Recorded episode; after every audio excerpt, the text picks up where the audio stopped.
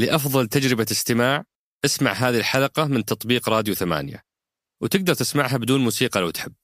قرار الفصول الثلاثة. ليش مزعلك؟ إيه. الفصول الثلاثة أحرقت الطبخة أنا في رأيي الشخصي. آه، أحرقت الطبخة على المعلم على آه، على على المتعلم. على الأستاذ. كيف؟ على الأستاذ في الجامعة. يعني إذا أنت تبغى وقت على أساس تخمر هذا هذه يعني أنت بتعلمه شيء يتخمر وفي ناس طلاب عندهم ضعف عندهم كذا. فلما يصير المدة قصيرة جدا أصلا ما عندك وقت إلا أنك تنجحهم وتمشيهم. وخلاص يعني ما أنت مسؤول. اللي حط النظام يتحمل المسؤولية. هذا كلام هذا منطق أنا متأكد إن هذا منطق المعلمين.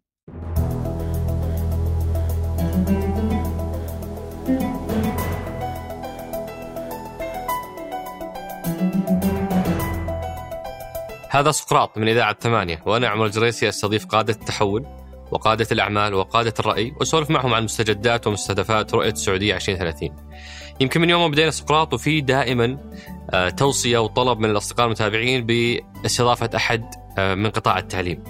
جهودنا مستمرة في هذا الموضوع إلى أن إن شاء الله نقدر نقنع أحد من المسؤولين آه، يظهر معنا في جهود بالتوازي أننا أيضا نستضيف المختصين اللي ممكن يساعدونا في الحديث عن القطاع وعن مستجداته فضيفنا اليوم هو آه الأمير فيصل بن مشاري آه قائد سابق في قطاعات التعليم المختلفة و آه، في مؤسسات تعليمية حاليا. فمع ضيفنا مرينا بقطاعات التعليم المختلفة. فتكلمنا في البداية شوية عن موضوع الدمج اللي صار للتعليم العام والجامعي وهيئات التقييم والتعليم. يعني فهمنا المشهد بشكل عام كيف قاعد يصير اليوم. وبعدين دخلنا على الطفولة المبكرة. تكلمنا عن تحدياتها وفرصها. التعليم العام تكلمنا عن تحدياته سالفة التحويل إلى ثلاث فصول دراسية. آه، ليش ضيفنا منزعج منها وما هو راضي عنها ويرى أنها غير مناسبة. آه، سالفة مسارات التخصصية في الثانوية العامة. ليش أيضا ضيفنا ما هو مقتنع فيها؟ آه، إدخال مادة التفكير الناقد والفنون والموسيقى أيضا لضيفنا رأي في هذا الموضوع. وكذلك مبادرات أخرى صارت الفترة الماضية في التعليم العام وختمنا بالتعليم الجامعي آه، مجلس الجامعات آه، والصلاحيات ونظام الجامعات الجديد آه، مرينا عليها أيضا وتحدث ضيفنا عن رأيه وتصوره عن هذا المجلس ودوره في منح الجامعات صلاحيات أوسع وإلغاء التشابه الزايد اللي يمكن نشوفه اليوم في الجامعات داخل السعودية. هذه تقريبا هيكله حلقتنا اليوم فأترككم مع الحوار. حياك الله أبو سلطان شرفتنا ونورتنا. الله يحييك ويبقيك سلامك. أبو سلطان خلينا نبدأ من الصورة الكبيرة زي ما يقولون يعني آه، إحنا سعداء اننا نكسبك اليوم ضيف بحكم ما شاء الله رحلة طويلة مع التعليم ابتدأتها بالتدريس أنت مارست العمل كأستاذ في الجامعة وشاركت في تأسيس مركز قياس التعليم أو أحد مراكز القياس اللي لاحقا تحولت إلى هيئة واحدة بعد الدمج. آه، واليوم انت مستشار في عدة منظمات آه، لها علاقة بالتعليم. فما شاء الله رحلة من عدة زوايا غطيت هذا الموضوع. فإحنا اليوم سعداء أننا نسمع وجهة نظرك كمختص كخبير في هذا المجال. وخلينا نبدأ بالصورة الكبيرة. إحنا ابتدينا مرحلة الرؤية بأنه دمج كل التعليم في مكان واحد. فصار عندنا وزارة تعليم واحدة جامعي وعام ودمج كل تقييم وتقويم وقياس التعليم في مكان واحد اللي هي هيئة تقويم التعليم والتدريب. فخلينا نبدأ بالخطوة هذه. كيف ترى آه، الخطوة هذه وعلاقتها بتحسين مخرجات التعليم؟ نعم. بسم الله الرحمن الرحيم اولا نشكرك على يعني اللقاء وأرجو إن شاء الله يكون فيه فائدة وفيه نقاش مثمر يعني في في هذه الجوانب وتوضيح أيضا كثير من القضايا قد تكون تاريخية بالنسبة للبعض يعني صحيح. آه ترى في آه، في في خلفيات آه، ترى ما كشف عنها يعني في في إحنا نبيها في الحلقة. في وقتها يعني في بعض منها مثلا إنشاء بعض يعني مثل القياس أو تقويم التعليم أو أو حتى مورد يعني دمج أو خلافة يعني ففي الحقيقة في في يعني في مدارس كثيرة يعني في موضوع إذا رجعنا إلى السؤال في مدارس كثيرة يعني يعني في في تجارب عالمية في ممكن يكون التعليم العالي لوحده ويكون التعليم العام لوحده آه، وممكن يكون أيضا مدمج وممكن يكون أيضا طبيعة الإشراف على القطاعين هذه تكون أيضا على مستويات مختلفة من من ال يعني ال العمق في في في الإدارة وخلافه. آه، خاصة ما يتعلق بأمور التعليم العالي والجامعات وخلافة. فهي تعتمد على آه، الفلسفة اللي انطلق منها المبدأ مثلا الدمج وأنا أعتقد إنه مبدأ آه، مقبول يعني وأكيد طبعا مبني على يعني دراسة وعلى خطة معينة في استهداف شيء معين. وأكثر الأشياء اللي كانت يعني تدار أو يقال عنها إنه في فجوة بين التعليم العام والتعليم العالي. وإن كنت أنا شخصيا أرى إنه إنه موضوع الدمج في في وزارة واحدة ليس هو الحل الوحيد طبعا إنما هو احد الحلول يعني. لكن كان في شعور أن التعليم العام يغرد في في في وادي والتعليم العالي آه، في وادي آخر. طبعا التعليم العالي ممثل بالجامعات و اللي أيضا أعطاها الأنظمة أعطتها صلاحيات كبيرة واستقلاليات ولكنها ترج فيه مرجعيات يعني بحيث إنها تمشي في نفس سياسة التعليم في الدولة في المملكة وما تخرج عنها. ولذلك أنشئ مثلا لقضايا التنسيق بالمناسبة آه، واللي كانوا يفكرون إنه الأول ما أنشئ مثلا المركز الوطني للقياس آه، وكان اسمه التعليم في التعليم العالي. آه، كانوا يفكرون إنه والله التعليم العالي ما هو قاعد يثق في في مخرجات التعليم العام. صح وحنا كنا أول دفعة. إحنا ضحيتكم. وهذا الكلام اللي إيه لا ما إن شاء الله ما في ضحايا. بقدر ما في يعني ناس آه، يمكن آه، شهدت شهداء. التجربة لا شهدت التجربة الأولى في و وفي ناس برضه أيضا يعني شخصيات كبيرة يعني في البلد يعني أيضا شهدت التجارب هذه التجربة الأولى أو ما أقول التجربة لكن التطبيق الأول يعني أن التجربة أصلا متأصلة موجودة في آه، يعني قد يستغرب البعض أنه إنشاء مركز الوطني للقياس اللي أوقد شرارته وكان موجود أيضا من عام 1406 النقاش في في لجنة سياسة التعليم اللجنة العليا لسياسة التعليم اللي كانت سابقا آه، تهتم بالتعليم بشكل عام وغالبا التعليم العام أكثر يعني. اللي كان يرأسها آه، سمو الأمير السلطان الله يرحمه بن عبد العزيز.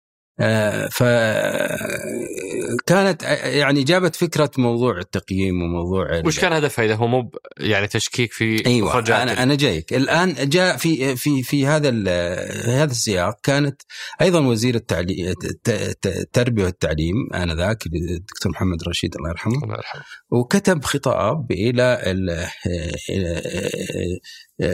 إلى ولي العهد أو إلى الملك في إنه هذا وضع الآن الحمد لله السنة هذه توقع يعني وصلنا إلى مرحلة إنه ما عاد عندنا حاجة إلى ان نتعاقد على وظائف المعلمين وذكر في في في نفس الخطاب ذكر إننا إننا أيضا عندنا خطوات معينة في في قضايا التعليم وبالتالي نحن نقترح أن أن لا تكتفي الجامعات بنتائج الثانوية. هذا كان كلام وزير التربية والتعليم. هذه توصيته. نعم. آه، وأن أن تعد الجامعات اختبارات خاصة بالقبول. فكانت هذه في الحقيقة يعني شرارة ما هي شرارة إنما يعني مساعد إلى كان الموضوع أيضا يدرس في في أجند في في في في داخل وزاره التعليم العالي ومع بعض الجامعات وكانت أيضا تقيم وأنا منهم أنا من الناس اللي كانوا في في في في مركز في كان اسمه مركز البحوث والدراسات في التعليم العالي. آه، وكنا ندرس في قضايا القبول وضعف القبول قدرة الجامعات لما كانت سبع جامعات أنها تقبل خريجين الثانوية. وكذلك أيضا آه، المشكلة الأكبر وهي مشكلة أنه التعليم العام أيضا الخريجين الثانوية نسبتهم في الشريحة العمرية كانت ضعيفة جدا كيف يعني؟ بمعنى أنه نسبة قليلة من ال من ال من اللي من عمر من هذا العمر اللي هو 18 أو قبل وبعد من يتخرجون معهم شهادة ثانوية كانت هذا كان هذا عام كم ذا؟ هذا كان عام 1420 يعني نتكلم عن قبل 24 سنة اي قبل يعني في ال 2000 عام أي. 2000 يعني خريجين الثانويه ما هم في العمر ما هم في العدد النسبة كانت يعني معناته متأخرين في العمر. لا لا ما كان في العدد اللي يعني كنسبة من من من السكان. اي اللي يتخرجون بالثانوية. فكانوا يخرجون يتسربون من الدراسة. عدد نسبة كبيرة منهم من المرحلة المتوسطة حتى. وكان في فرص وظيفية سابقا أنها تأخذ من خريج المتوسطة وكذا وحتى في العسكرية وغيرها وغيرها. بدأت هذه الجهات لا ما عاد يعني تستوعب. يعني تأخذ من هذه. بالتالي بدأت تشترط أكثر. مع أن الجامعات لا زالت عندها مشكلة في في في القبول لكن أيضا المشكلة الأكبر وهي أنه آه، عندنا طلاب ما يتخرجون من الثانوية العامة. نسبة كبيرة منهم. من وهذه تعتبر مرحلة من مراحل التعليم يعني المجبري اللي مسؤول عن الدولة أنه لابد أن يكون التعليم متاح لهؤلاء. وسلطان ما دامك كانت كانت نسبة مخيفة جدا. ما دامك بديت القصة ودي تكملها في مسألة تأسيس مركز القياس. ما دام إي نعم هذا إحنا. اسلم ف... فذك... فكانت الوزارة وعلى رأسها الوزير الله يرحمه محمد رشيد وكانت في المؤشرات الدولية أيضا هذه محرجة لنا. فكان في إجراءات لأنه كيف إن نقنع الطلاب إنهم يبقون على مقاعد الدراسة ويتخرجون من الثانوية على الأقل من الثانوية لأن هذا التعليم الإلزامي. وكان في يعني بعض الأشياء اللي يمكن كانت معيقة للوزارة كثير اللي هو مسألة الاختبارات اللي هو في نهاية المراحل اللي كانت فيها نجاح ورسوب وإعادة إلى المرحلة وبالتالي الطالب يرجع ويعيد ويعيد سنة ثانية وكذا وفي الأخير ما يتخرج. فكان في هذا إنه كيف إحنا يعني ليست مشكلة كبيرة جدا إنه يتخرج طالب يعني يطلع من مرحلة إلى مرحلة وعنده شوية ضعف في بعض المواد اللي ممكن معالجتها قدام شوي. آه وليست نهاية الدنيا إنه يطلع ما يعرف آه يعني مستواه شوي ضعيف في أحد المواد أو ثنتين من المواد آه بخلاف بعض المواد الأساسية. وبالتالي طبق هذا النظام وكان مساعد جدا إنه إننا نتغلب على هذه المشكلة. وكان في أيضا آه، يعني آه، مبادرات كبيرة جدا في توفير الابتدائية المرحلة الابتدائية أو الدخول والإقناع أولياء الأمور إنهم يدخلون إلى التعليم يدخلون أولادهم أولادهم هذه جهود مركز الدراسات. لا هذه كلها في التعليم العام. إي. يعني في في وزارة التربية. حلو. ف آه، فكان عند هذه الإجراءات اللي يمكن عرفتوا يعني سمعتوا فيها إنه مع الغيت بعد في مؤخرا بعد ما استمر مركز القياس الغيت شهادة الثانوية اختبارات الشهاده الثانوية المركزية. وألغيت كثير من الأشياء اللي كانت تديرها الوزارة مركزيا في الاختبارات. وبالتالي صارت المدارس هي وتغيرت الخريطة تغيرت النسب وتحسنت كثيرا. يعني بمعنى آخر ليس معناه إن كل من تخرج من الثانوية هو اوتوماتيكيا أو درجته هي اللي تأهله لدخول الجامعة. أو للمنافسة على أي من التخصصات. ففي اختبارات أخرى فقام آه، فدرست الوزارة هذا الموضوع آه، وزارة التعليم العالي وحطته مع كل المواضيع السابقة والملفات جمعتها كلها وعرض على مجلس التعليم العالي برئاسة آه، الملك. يعني هو يرأس وترفع هذه يعني القضايا له ودخل مجلس الوزراء وقر إنشاء مركز يسمى مركز وطني قياس التقويم. وكلفت يعني أنت به؟ أنا أول من نعم من من عمل فيه إلى إلى عام 2019 مدة من, من عام 2000 إلى 2019 بعد 19 سنة دمج مع عدة أجهزة أو في عام 2017 دمج يعني دمج مع عدة أجهزة. مع نعم مع مع مؤسسات التقويم. لو تشرح لنا وش وش القيمة من من هالخطوة هذه؟ آه، اللي هو موضوع الدمج. دمج يعني إحنا حكينا عن دمج الوزارة. الآن نبغى نتكلم على دمج أجهزة القياس أو أو إيه طبعا آه، المركز الوطني للقياس اسس يعني بقرار مجلس الوزراء في عام 21 هجري يعني 2000 و وبدأ يعني في مطلع عام 22 تقريبا يمارس عمله وتاسس بدأ يعني واول أدى أول اختباراته في عام 23 أول اختبارات في عام 1423 اللي هو 2002 آه على بعض الجامعات مو كلها وبعد ذلك في في في تخلني الذاكره عام 24 أسس أسست هيئة سمى الهيئة الوطنية للاعتماد الأكاديمي. الهيئة الوطنية للاعتماد الأكاديمي ويراس مجلس ادارتها أيضا وزير التعليم العالي. نفس الشيء القياس يراس مجلس ادارته وزير التعليم العالي. في عام 2013 استمر هذين المركزين طبعا. عام 2013 آه، آه، أو يعني عام 33 أو آه، انشئت هيئة في للتعليم العام اسمها هيئة هي هيئة الهيئة الوطنية أو هيئة تقويم التعليم العام. الهيئة الوطنية لتقويم التعليم العام التعليم العام فقط. وهذه كانت مقترح من وزارة التربية والتعليم أيام كان الوزير الأمير فيصل بن عبد الله آه، وزير التعليم للتربيه والتعليم. وحتى أنه يعني همس في إذني وقال لي هذه ما تضركم يا قياس يعني فقلت لا لا هذه بالعكس هذه تساعدنا وإحنا نتكامل مع بعض في نؤدي أي أدوار قياس واختبارات للهيئة. وخليني أوقف لحظة هنا. في 2013 لما أنشئ هذا الجهاز إيش كان المشهد؟ وش دور كل جهاز من هالثلاث أجهزة إيه.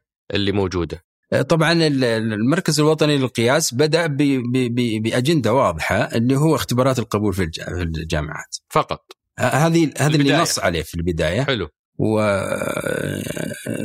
ومارس هذه. وبالتالي بدأ بطلب من وزارة التعليم. مثلا في عام 19 آه، آسف عام 29 طلبت وزارة التعليم ان المركز الوطني للقياس يتولى اختبارات للمعلمين الجدد. وكان في تجربة طبعا عند الوزارة و... لكنهم أرادوا أن المركز يتولاها ويمشي فيها زي ما مشى في الاختبارات بشكل رسمي ومرتب والى آخره، فإحنا أيضا أخذنا هذه المسؤولية. آه، بعد ذلك المركز توسع في في في في مقاييس كثيرة ما حتى إلى وصلنا إلى إلى مقاييس اللي هو التوظيف وهو مثل اختبار القدرة المعرفية حقت وزارة الخدمة المدنية ذاك الوقت. ال ال ثم اختبارات اللغات اختبارات اللغة العربية اللغة الإنجليزية. بالإضافة طبعا لاختبارات المعلمين اللي هي يعني التربوية والتخصصية واللي شهدت يعني استخدام كبير جدا وكانت هي المحك لدخول المعلمين في العمل من يعني من ذاك الوقت يعني من عام 30 يعني أو أو 31 والمعلمين لا يمكن أن يتعينون في في التعليم إلا بمرورهم واجتيازهم من هذا الاختبار. هذا مركز القياس. إي نعم واختبارات المخرجات التعليم العالي واختبارات آه، يعني أدينا كثير من الاختبارات بلغت 124 اختبار يعني إذا أخذنا مفرداتها وتخصصاتها يعني والهيئة؟ الهيئة طبعا أنا أيضا بصفتي رئيس أو مدير تنفيذي للمركز الوطني للقياس أيضا أنا عضو في مجلس إدارة الهيئة. هي كانت تتولى تقويم التعليم العام والمقصود فيه تقويم المدارس تقويم أيضا الطلبة وخلافه وبدأت أيضا آه، يعني والبرامج وإلى آخره. وبدأ يصير في شوية يعني يعني عندهم بعض الاختبارات وكذا بس يعني للأسف ما كان في تعاون يعني كبير يعني بين المركز وبين بين الهيئة. آه نعم ف وأما الهيئة الوطنية للتقويم الاعتماد الأكاديمي فهي مهتمة بالاعتماد الأكاديمي للجامعات والبرامج اللي في الجامعات وكانت ماشية يعني في لكن صار منفصل بعيد عنكم لا إحنا أيضا قريبين منها ولا لا, لا تنسى لا تنسى أن القياس هو اللي يحتضن أيضا هيئة الاعتماد في المبنى نفسه وفي أوه. وكنا إحنا داعمينها لوجستيا واداريا وإلى آخره لين يعني قام على وبعدين دمجت هالثلاثة في كيان واحد. إيه، نعم دمجت الثلاث وش رأيك في الثلاث؟ وأيضا مركز رابع في في التعليم الفني. إيه. اي نعم. برضو ل- ل- إيه، نفس الدور لكنه. في التعليم الفني. اي نعم. وش كيف تشوف الخطوة في دمج كل هذه الكيانات تحت مظلة واحدة؟ آه، هو طبعا آه، مثلي أنا لما كنت أنا رئيس المركز الوطني للقياس ما كنت ودي أن هذا يصير طبعا أكيد يعني. آه، فلاني لأني عارف إنه اللي مثلا يمكن أشار بهذا الدمج. يعني أنا كان عندي ما عندي مشكلة ابدا. أنا لما أول ما أنشئت هيئة تقويم التعليم العام ذهبت إلى المحافظ يسمى؟ وذكرت له إنه هذا المركز ترى تحت تصرفك. مركز القياس تحت تصرفك في أي أدوات تحتاجونها في اختبارات وقياسات وإلى آخره. آه، فكان عندنا أيضا استعداد تام ل إحنا كان أيضا عندنا استعداد إحنا كنا وأدينا وبدينا في موضوع الاختبارات المخرجات التعليم العالي واللي كانت أدوات أيضا للاعتماد الأكاديمي. فكان مركز القياس يعني آه، مو فقط للتعليم حتى خارج التعليم أيضا وعندنا اختبارات أيضا خاصة بالقطاعات بعض القطاعات العسكرية وبعض ال- ال- الجهات الصناعية وتنميه الموارد البشرية صندوق تنمية الموارد البشرية وعندنا يعني عديد من في الحقيقة من من المجالات. وحتى إن خرجنا خارج المملكة وأدينا اختبارات في البحرين وفي عمان وفي قطر وفي وكانت مشت رسميا في في البحرين كاختبار معتمد أيضا في في جامعة البحرين.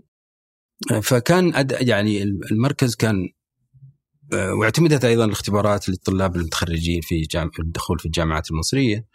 وكان كنا على وشك إن يعني نساعد في في تشبيه تشكيل المهم إنه آه، تخيل إنه في في قطاع وكذا وحاط له خطة وإلى آخره. ف يراد له ان يدمج مع أكيد طبعا آه، في البداية ما كنا يعني متخيلين ان متصورين كيف إنه بتصير ال- ال- التشكيلة مع بعض لكنها كانت يعني آه، الحمد لله خير. و... وأنا يعني كنت حتى أنا المسؤول الثاني في الهيئة و... وبعد ما يعني بعد أيضا يمكن سنتين أنا صرت الرئيس الهيئة يعني. مشرف على جميع. وكانت في العق... بالعكس يعني يمكن كانت آه، الخير فيها وكبير يعني جدا إنه آه، إنه آه، صار التكامل اللي كنت أنا أتمناه أول أصبح حقيقة وألغيت كل ال- الازدواجيات اللي بين التعليم العام وال التعليم والقياس يعني وأصبحت يعني مؤسسة واحدة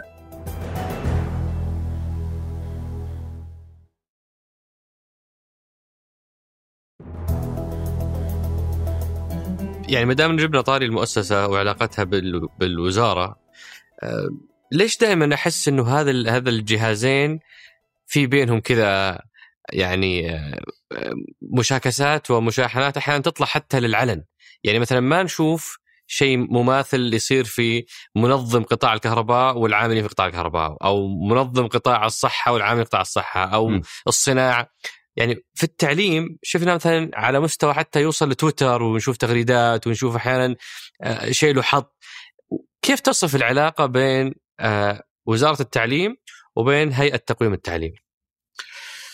آه، والله طبعا هو سؤال صعب يعني أو يعني ممكن نقول في أشياء كثيرة بس هل العلاقة أنا صحية أنا اعتقد نعم اليوم؟ هل العلاقة صحية؟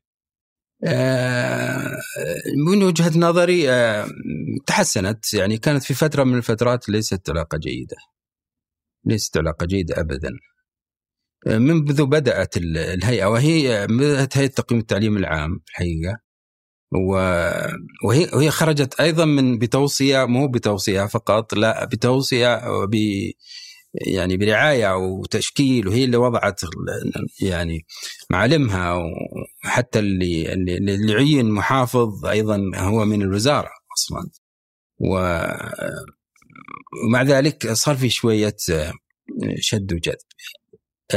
وأنا أعطيك السبب السبب إنه اللي مسكوا يعني بعض الأحيان يمسكوا بعض في القضايا. دائما أنا أذكر لما جلسنا مع احد احد في احد المؤتمرات أو الندوات فكانوا يتكلمون ليش أنت تقول إنه الهيئة لازم تكون قريبة من الوزارة؟ لأن هذه أنا قلت ليست هي قضية ال- الهيئة ذيك الوقت. لا كنت في في القياس ولا اي بس آه، فكيف ليش أنت تقول دائما لازم لازم يكونوا مستقلين؟ وهذه الحكمة إن أصلا أنشئت الهيئة إنها تكون مستقلة. آه، قلت إنه ما يمكن ما يمكن أن يصير يعني فيه نتائج مثمرة إلا أن يكون فيه تفاهم وتقارب. لا يمكن. إلا قضية النديه ال- وال- والت- والتعادي وإني أنا أدور عليك الخطأ أو كذا أو أنتقدك آه، في يعني في العلن بأسلوب معين يجب أن لا يكون، يجب ان أن أن تمارس صلاحياتك كلها كاملة ولا تتنازل عنها كهيئة. تقويم تعليم وفي نفس الوقت الوزارة يجب ان أن تكون متعاونة ومتفهمه للأدوار. لأن أصلا القرار نص على انه تنقل كل مهام التقويم من الوزارة إلى الهيئة. فبالتالي ما بقى في آه، إنه آه، لكن الوزارة على مر الوقت كانت أيضا تحاول أن أن أن أن, أن تعمل بعض الأدوار المزدوجه. وأن في بإيحاءات معينة إنه والله ما ما تحتاج الهيئة ولا هيئة صغيرة ما هي على مستوى إنها إنها توجه الوزارة أو هي القضية ليست توجيه إنما إحنا نقوم أشياء معينة وندل إنه والله هذه قد يكون أفضل كذا والوزارة هي اللي تتصرف وهي المسؤولة في الأخير عن النتائج بدون شك يعني. آه، فكان في شد وجذب وصلت آه، يعني في بعض المراحل إلى يعني مستويات كبيرة يعني بعد يمكن أنا ما خرجت يعني ويعني هذه بس مقدمة عشان نتخيل المشهد وال- والم- والمشاهدين والمستمعين يفهمون معنا نعم. سياق المرحلة الماضية. الآن بدخل بدخل على السؤال اللي يمثل يعني تساؤل عند جل ال- ال- ال- الناس. سؤال مرة بسيط وفرصة إنك أنت موجود معنا عشان تقدر تجاوبنا اليوم أنت محايد ما أنت يعني مسؤول عن أي كيان. وش واقع تعليمنا؟ في ناس يبالغون في يعني الضغط على التعليم وإنه تعليم سيء فاشل ما يمثل طموحاتنا ما في تطور آخر خمس سنوات زي- بقية قطاعات الرؤية وفي المقابل في ناس يقول لا إحنا تعليمنا جيد ومستوياته ممتازة لكن في كذا صورة ذهنية تشكلت وتثبتت عن قطاع التعليم. أه، أبغى منك انت أنت كنت مسؤول عن قياس التعليم فعطنا الإجابة ال- ال- الموضوعية والمنصفة كيف واقع تعليمنا؟ والله اولا أرجو أن يعني يعذرني الجميع في كلامي أنني يمكن شوي اكون صريح زيادة. بالعكس هذا. آه و... بس بدون يعني ما إن شاء الله أني أتعدى أي آه، هو شوف التعليم هو طموح في طموح عالي كبير جدا. لا من الناس من المجتمع ولا من القيادة ولا من آه، من أي واحد يتولى مسؤولية التعليم. في طموح كبير. واليوم أنا أنتقد مثلا أنتقد وضعي وكل الشارع كله ينتقد. ما أنت وا- واضح. وحتى الوزير يجي بعد وزير آخر أيضا ينتقد الوضع السابق. فالانتقاد موجود. أنا أعتقد إحنا تعدينا موضوع الانتقاد. ما نحتاج أحد يقول لنا ان عندنا تعليم أقل من ما طموحنا أنا ما بقول ضعيف. لأن لما أقول ضعيف أو كذا أكون أيضا أجحفت ولم أكن منصف يعني لأنه العالم كله في سباق يعني. وأنا حضرت اجتماعات كثيرة يعني عدد من الاجتماعات اللي في اللي في اختبارات العالمية التمز وال والبيزا وال والتالس. وأعرف وش الناس تتكلم يعني حتى على مستوى الدول سنغافور وتكلمت معاهم ومستوى أمريكا وغيره وغيره وألمانيا. ح- واحد قاعد يحاول وينتقد وضعه وينتقد مستواه وينتقد بلد يعني التعليم في بلده ويحاول إنه يطلع فوق. فأنت في سباق أصلا فإذا أنت ما يعني لو نشوف شوف مؤشرات دولية مثلا ونقول إحنا بنوصل لكذا لا تنسى إنه الثانيين أيضا يبغون يطلعون قدام. فاللي أنت بتلحق وتصير قدامه أيضا هو قاعد يخطط إنه يصير قدام زيادة. فسباق كبير وصعب. والأمور متغيرة. وقضايا التعليم يعني القضايا اللي تعلم الناس والتوقعات من الطلاب والخريجين. توقعات تختلف كل في من عقد إلى عقد بل من سنة إلى سنة تختلف. ف هل هو مرضي؟ يعني هل إحنا مثلا لما نتكلم عن زملائنا لما كنا ندرس إحنا في هل كن- كان زملائنا كلهم ممتازين؟ لا. أنا أذكر كانت تعلن النتائج في الراديو في بعض المدارس لم ينجح أحد. يا ساتر. لم ينجح أحد. وكذا علانية قدام الناس في الراديو تسمع النتائج. لم ينجح أحد. ثانوية كذا. لم ينجح أحد. آه، فكانت يعني الفلتر صعب طبعا لأنه هذا في اختبار شهادة. ما في يعني مجاملة ولا في الاسم. ما تعرف اسمك ولا تعرف اللي يصححون ما يعرفون من هو هذا الشخص اللي قاعد يصححون له. وتطلع النتائج زي ما تطلع. ما في معلم يقول لا هذا عنده احتياجات خاصة ولا هذا يحتاج إلى رعاية معينة. أنا بعطيه آه، بعطيه شو يسمونه تعليم بعطيه يعني آه، فرصة ودفعة وبعطيه على قده التوقعات إلى آخره. ما كانت موجودة في ذاك الوقت. ولذلك هذه اللي القضايا اللي قلت لك كانت في أيام الدكتور محمد الرشيد الله يرحمه إنه سوى هذه المعالجات. زين نرجع.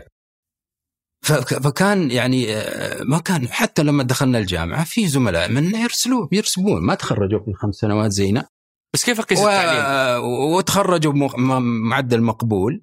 أنا أقول لك كلمة يمكن أول مرة أقولها. لما أول قبل ما تبدأ اختبارات القبول في الجامعات اختبار القدرات والتحصيلي جامعة أنا درست الجامعات مستويات المعدلات التراكمية للطلاب واحدة من الجامعات الكبار يعني. يعني 47% من الطلاب في أول سنة يأخذون إنذار. يا ساتر. 47% من المقبولين يأخذون إنذار في السنة الأولى. هذا دليل هذه هذا الكلام أنا مس أنا أنا مسؤول عنه. هذا دليل على إيش؟ دليل على إنه آه، آه، يعني من من زمان وإحنا عندنا مشكلة في في في في الضعف يعني. زين؟ فما نقول إنه والله كان تعليمنا أفضل ولا الحين لا إحنا فكانت في معالجات. الحمد لله لما جت اختبارات القبول يعني آه، تغيرت هذه النسب. وكان في إجراءات أيضا أخرى. أنا ما أدعي إنه هذه هي السبب فقط. كان في أيضا شده على الطالب. الطالب إذا عندك إنذار خلاص اقطع مكافاتك. توقف مكافاتك وتاخذها الجامعة. أه حتى إنك ترفع الإنذار. أه تعدى سنوات المعدل للدراسة خلاص توقف المكافأة. فكان في حوافز يعني ما كان الطلاب مفلوتين ومحطوطين يعني فكان في طالب يتحمل مسؤولية. وهذه شيء أيضا مما يعني ما يلتفت له كثير من الناس إنه دائما لما نصلح التعليم أول ما نبدأ نتكلم عن المناهج ثم بعدين نتكلم عن المعلم. وهذا ما في شيء غلط طبعا كله صح ما عندي مشكلة. لكن ما نتكلم عن الطالب ما نتكلم عن الطالب. الطالب هو الوعاء اللي يعني إذا صح التعبير هو الوعاء اللي يدخل فيه العلم. إذا كان مقلوب ما يمكن يدخل فيه شيء يعني. كما في الحديث كالكوز مجخيا. يعني مقلوب على على وجهه ما ما يمكن يدخل فيه حاجة. فالطالب لابد إنه يكون مستعد. لابد يكون محفز لابد انه يكون يعني حس بالأهمية. وهذه الحين بدخل فيها آه آه أبو سلطان بس وهذه اللي اللي أنا أشوف إنها لازلنا لم ندخل فيها كثير يعني ممتاز. بعد الت... يعني آه، ما أدري لعلي غطيت الموضوع. أي يعني هذه كإجابة عامة. الآن أنا بقسم ما تبقى من الحلقة لثلاث أقسام. الطفولة المبكرة التعليم العام التعليم الجامعي. حناخذهم بعد إذنك واحدة واحدة طيب. ونشوف واقعنا والأشياء اللي قاعدة تحدث اليوم على أرض الواقع آه، في في كل مجال. لو بدينا بالطفولة المبكرة حنلاقي إنه عندنا ارقام صراحة محبطة مخجلة في نسب الالتحاق بالتعليم قبل الابتدائي. إحنا في السعودية نسب الالتحاق حسب آخر إحصائيات اطلعت عليها 21% فقط من هالمرحلة العمرية يلتحقون بالتعليم. طبعا عشان الواحد برضو يستوعب وهذا ليس تقليلا من أي دولة بس عشان إحنا نقارن نفسنا بالمحيط اللي حوالينا. في مصر نسبة الالتحاق 29% في المغرب 54% في الكويت 65% هذه الدول المجاوره لنا نعم. واللي بعضها ما عندها إمكانيات اللي موفرة لنا. في السعودية 21% فقط نسب الإلتحاق. يمكن من أهم الخطوات اللي صارت في الفترة الماضية هي موضوع إسناد تدريس الطفولة المبكرة للمعلمات. هذا قرار صدر في أوغست 2019 وكذلك تنفيذ برنامج تعزيز المهارات الأساسية آه، لطلاب الابتدائي هذا صدر قريب فخلينا نبدأ بالطفولة المبكرة وقل لي كيف تقيم آه، مستوى التعليم في السعودية في مرحلة الطفولة المبكرة والخطوات اللي صارت الفترة الماضية هل هي تبشر بأننا في المسار الصحيح أو قاعدين نتراجع؟ جميل. آه، طبعا الحديث عن الموضوع والنسب الالتحاق يعني أيضا حديث قديم يعني لكن آه، كانت تحتاج إلى في الحقيقة إلى موارد كبيرة. وكان التفكير دائما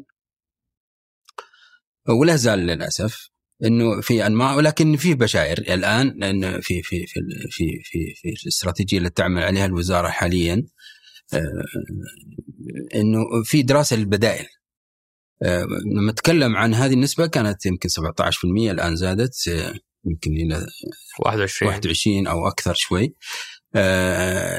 لكنها الوزارة دخلت أيضا في في ملفات جديدة وأربكت نفسها شوي أنا في اعتقادي الشخصي. لما نتكلم عن الطفولة المبكرة ترى يقصدون حتى ثالث ابتدائي هذه صحيح. كلها. آه، اسناد التدريس مثلا إلى المعلمات آه، وفي نفس الوقت عندك ملف رياض الأطفال. أيضا هذا شوي آه، يمكن يأثر على سرعة الإنجاز في في الملف رياض الأطفال. والفكرة إنه إذا أنت تحتاج إلى أنك تقيم منشآت كاملة. و من ناحية الموارد البشرية لا تشيل هم. الموارد البشرية ما شاء الله الجامعات كانت تخرج آه، أعداد كبيرة جدا من متخصصات في رياض الأطفال وهم على مستوى جيد يعني. وبالعكس كان أدائهم في اختبارات المعلمين في تخصص رياض الأطفال كانوا من أفضل أعلى من الرجال صح؟ أفضل طبعا رياض الأطفال هو فقط لا بس أول ثالث ثالث. للنساء. أول ثالث ثالث في هذه لا رياض الأطفال نقصد اللي هو قبل الابتدائي. طيب. أي. هذه هذه مرحلة مستقلة يعني. غير موضوع الطفوله المبكره، الطفوله المبكره تشمل رياض الأطفال نعم. والأولية. اي نعم. حلو. فال فالخريجات كانت كانوا يعني على مستوى جيد ويمكن سمعت كثير في إنهم يعني أيضا يبحثون عن فكان انصرف مجموعة وعلى فكرة كان في منافسة على الدخول في الجامعات في التخصص هذا. وبالتالي أصبحوا الجيد يعني الممتازات العينات الممتازات يعني الممتازة كانت تروح للتخصص هذا. فأنتج أيضا خريجات جمي يعني جيدات مرة ومؤهلات لقيادة هذا القطاع. آه، لكن للأسف لم لم يكن هناك استعداد لاستوعابهم في المنظوم آه، يمكن كان السبب الأساسي هو المنشآت. ما في ما في مباني. ما في مباني. ولا زالت المشكلة قائمة في اعتقادي ومهما وضعت الوزارة في اعتقادي من خطط أنا أعتقد أنها تحتاج إلى موارد كبيرة جدا وتحتاج وقت. في حلول قد تكون عاجلة وهي موجودة. اللي وهي موجودة عالميا. بنينا مدارس ابتدائية. شلون إيه، عجزنا نبني مدارس الاطفال؟ آه لابد يعني آه يعني يمكن المدارس الابتدائيه مشغولة.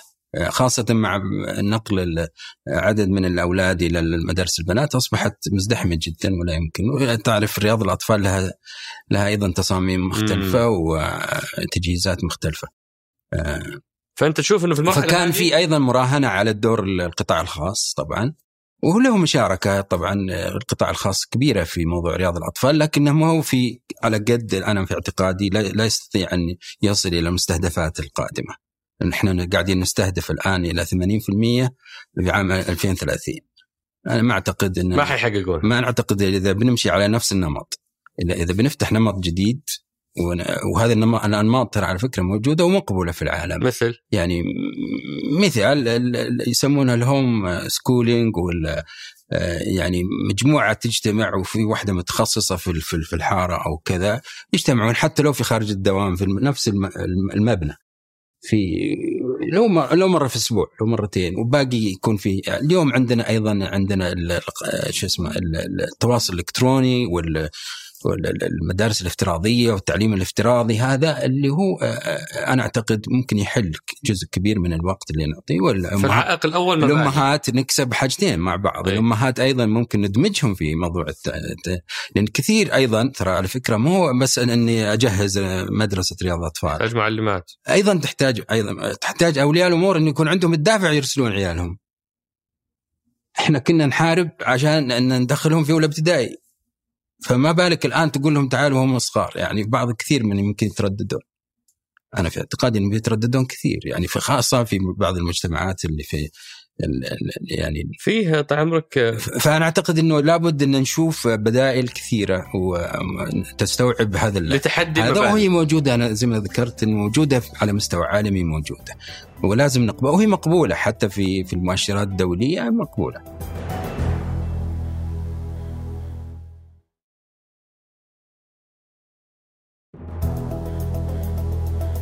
أنا بقتبس الله يسلمك آه، آه، تعليق من الدكتوره منيرة جمجوم في حلقة سابقة على بودكاست فنجان تقول أنا ممكن أكون متحيزة نوعا ما في هذه السياسة لكن تأنيث التعليم الابتدائي. عندنا بيانات كثيرة تقول أن المعلمة بشكل عام أفضل من المعلم في التأهيل في الأداء في العمل مع الطلاب. كل هذه الأشياء كانت واضحة في اختبار كفايات المعلمين. تأنيث التعليم الابتدائي سيخلق نقلة نوعية في تعليم الأولاد عالميا. تقريبا 80% من اللي يعملوا ابتدائي سيدات. إحنا عندنا فقط 40% آه، أعتقد إنه تعليم الأولاد هو اللي يعاني وليس تعليم البنات.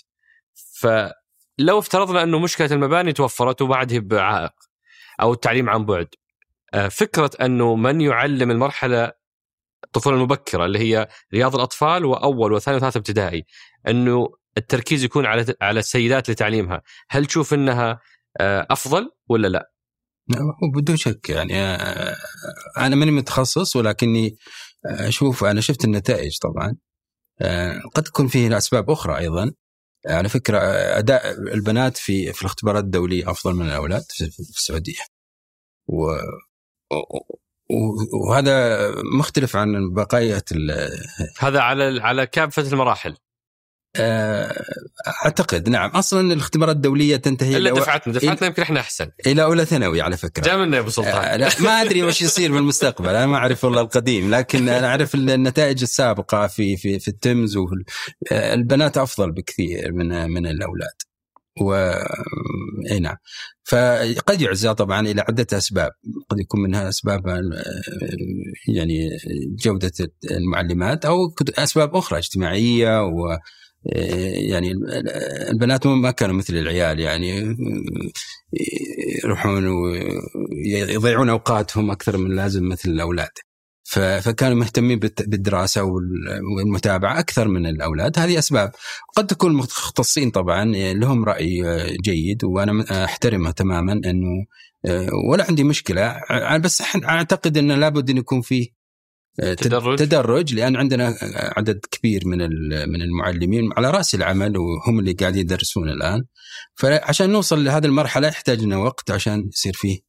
ما نستعجل يعني كثير عشان أيضا المباني ليست مهيئة لاستيعاب الطلاب كلهم هنا. لابد من إجراء معين عشان نحل مشكلة المكان. من صعب جدا عشان إني أخلي بس المعلمه تدرس أروح أكدسهم في في فصل بينعكس النتيجة بتنعكس سلبا يعني ما راح يكون أدينا الهدف اللي نبغاه. ف على فكرة كانت فيه مبادرة من وتوجيه يعني إنه يكون في تخصص على فكرة تدريس الصفوف الأولية. وطبعا هو مختص بالبنات بالنساء فقط. وقامت أيضا أدخلت جامعة الأميرة نورة وجامعة حائل انشا يعني أسست هذا التخصص وتخرجوا منها آه، خريجات وسوينا لهم أيضا اختبار. وكان ادائهم جيد. آه، لكنها للفترة آه، في منذ فترة أوقفت هذه التخصصات بغرض دراسة الوضع بشكل عام لتأهيل المعلمين وفيه الفائض وما الفائض إلى آخره. وإن يكون ماجستير مرحلة ماجستير إلى آخره. وما ما أعرف والله هل استعاده هذه التخصصات مع إسناد التعليم للبنات آه، مرة ثانية؟ وآمل ذلك وأن يكون في أكثر من جامعة يعني تقدم هذا التخصص لأهميته. لأن التعامل مع الأطفال ما هو مثل الآن أنا أسند التعليم الأولى ابتدائي وثاني ابتدائي أسنده إلى معلم لغة عربية يدرس كل شيء ولا معلم رياضيات. هم في الحقيقة جيدين ممكن يدرسون رياضيات يدرسون لغة عربية لكن إنهم يتعاملون مع مع المواد كلها ومع الطفل في هذه المرحلة أنا أعتقد هذه يحتاج لها تخصص. والآن هذه التخصصات بذرتها موجودة في بعض الجامعات. فآمل إن شاء الله أن يعني أن أن, يكون تركيز كبير عليها وأن يكون أكبر مخرج وأكبر من يتعين يعني في المستقبل القريب. هم في هذا في هذا التخصص. بإذن الله، أنت طبعا لك تغريدة في 15 أكتوبر 2020 تقول لا زالت نسب الالتحاق خاصة في مرحلة الطفولة والصفوف الأولية لدينا مشكلة تؤثر على مؤشرات التنمية البشرية وجودة التعليم وتجاهلها يعد تفريطا خاصة في ظل وجود نسبة نمو سكاني إيجابية. يمكن هذه كانت يعني لمحات سريعة على موضوع الطفوله المبكرة، الآن بنتقل للتعليم العام. إي نعم على موضوع المؤشرات في, في مؤشر التنمية البشرية وضع آه، إن اللي هو دخول الطلاب والطالبات في مراحل التعليم المختلفة هذا حط له آه، يعني وزن. فعندنا مرحلتين على فكرة في في في رياض الأطفال آه، المعترف فيها عالميا. اللي هو قبل أولى ابتدائي سنتين آه هذه إحنا مؤشرنا إحنا خسرنا جزء من المؤشر بسببها. آه ومو كذا فقط. آه أنا أعتقد الطالب أو الطفل لما يدخل في سن مبكرة يبدأ يتعلم يبدأ بيصير مستواه يعني أفضل, أفضل, أفضل, أفضل, أفضل بكثير من ولا تنسى مثلا أعطي مثال. وأنا أعزو تقدم فنلندا مثلا. في في في اختبارات التمز إلى انه عندهم أولى ابتدائي أصلا ما يدخلون الا بسبع سنوات. سبع سنوات يكون يعني في رياض الأطفال آه، ثلاث سنوات قبل. آه، فما يدخل أولى ابتدائي اللي هو يعني متقدم جدا فتخيل أنه المواد اللي يدرسونها في أولى وثاني وثالث مختلفة تماما عن يعني متقدمة عن عن التعليم عندنا ولا في أي مكان في العالم. فبالتالي هم يأدون جيد في في اختبارات تمز الرابع ابتدائي وثالث متوسط. بنتقل الآن للتعليم العام. صراحة المؤشرات فيه ما ما, ما تطمن. يعني لما أشوف مثلا مؤشر التنمية البشرية للأمم المتحدة ألاقي إنه إحنا كنا في 2015 قبل الرؤية الثاني عربيا و39 عالميا. 2020 بعد خمس سنوات من الرؤية ترتيبنا الثاني عربيا وال40 عالميا. يعني خمس سنوات رجعنا خطوة. حتى مو مو بتقدمنا مو بثبتنا رجعنا خطوة لما أشوف اختبارات هذا أي مؤشر؟ هذا مؤشر طال عمرك اللي أنت تو أشرت له التنمية البشرية أيه. الصادر عن الأمم المتحدة أيه. مؤشر ثاني مهم اللي هو اختبارات التمز هذا معروف آه ترتيب السعودية في 2000 و آه اخر آخر إصدار اللي هو 2019 كان ترتيبنا 53 من أصل 58 دولة في موضوع آه، الرابع والثاني متوسط في الرياضيات نعم آه، لما نروح مثلا الله يسلمك في مؤشر جودة التعليم نلاقي اننا كنا في اللي هو صادر من دافوس آه، منتدى الاقتصاد العالمي في 2016 وقت الرؤية أو بداية الرؤية 54 ترتيبنا 2018 ترتيبنا 72 فإحنا قاعدين نرجع ورا آه، في هذا المؤشر.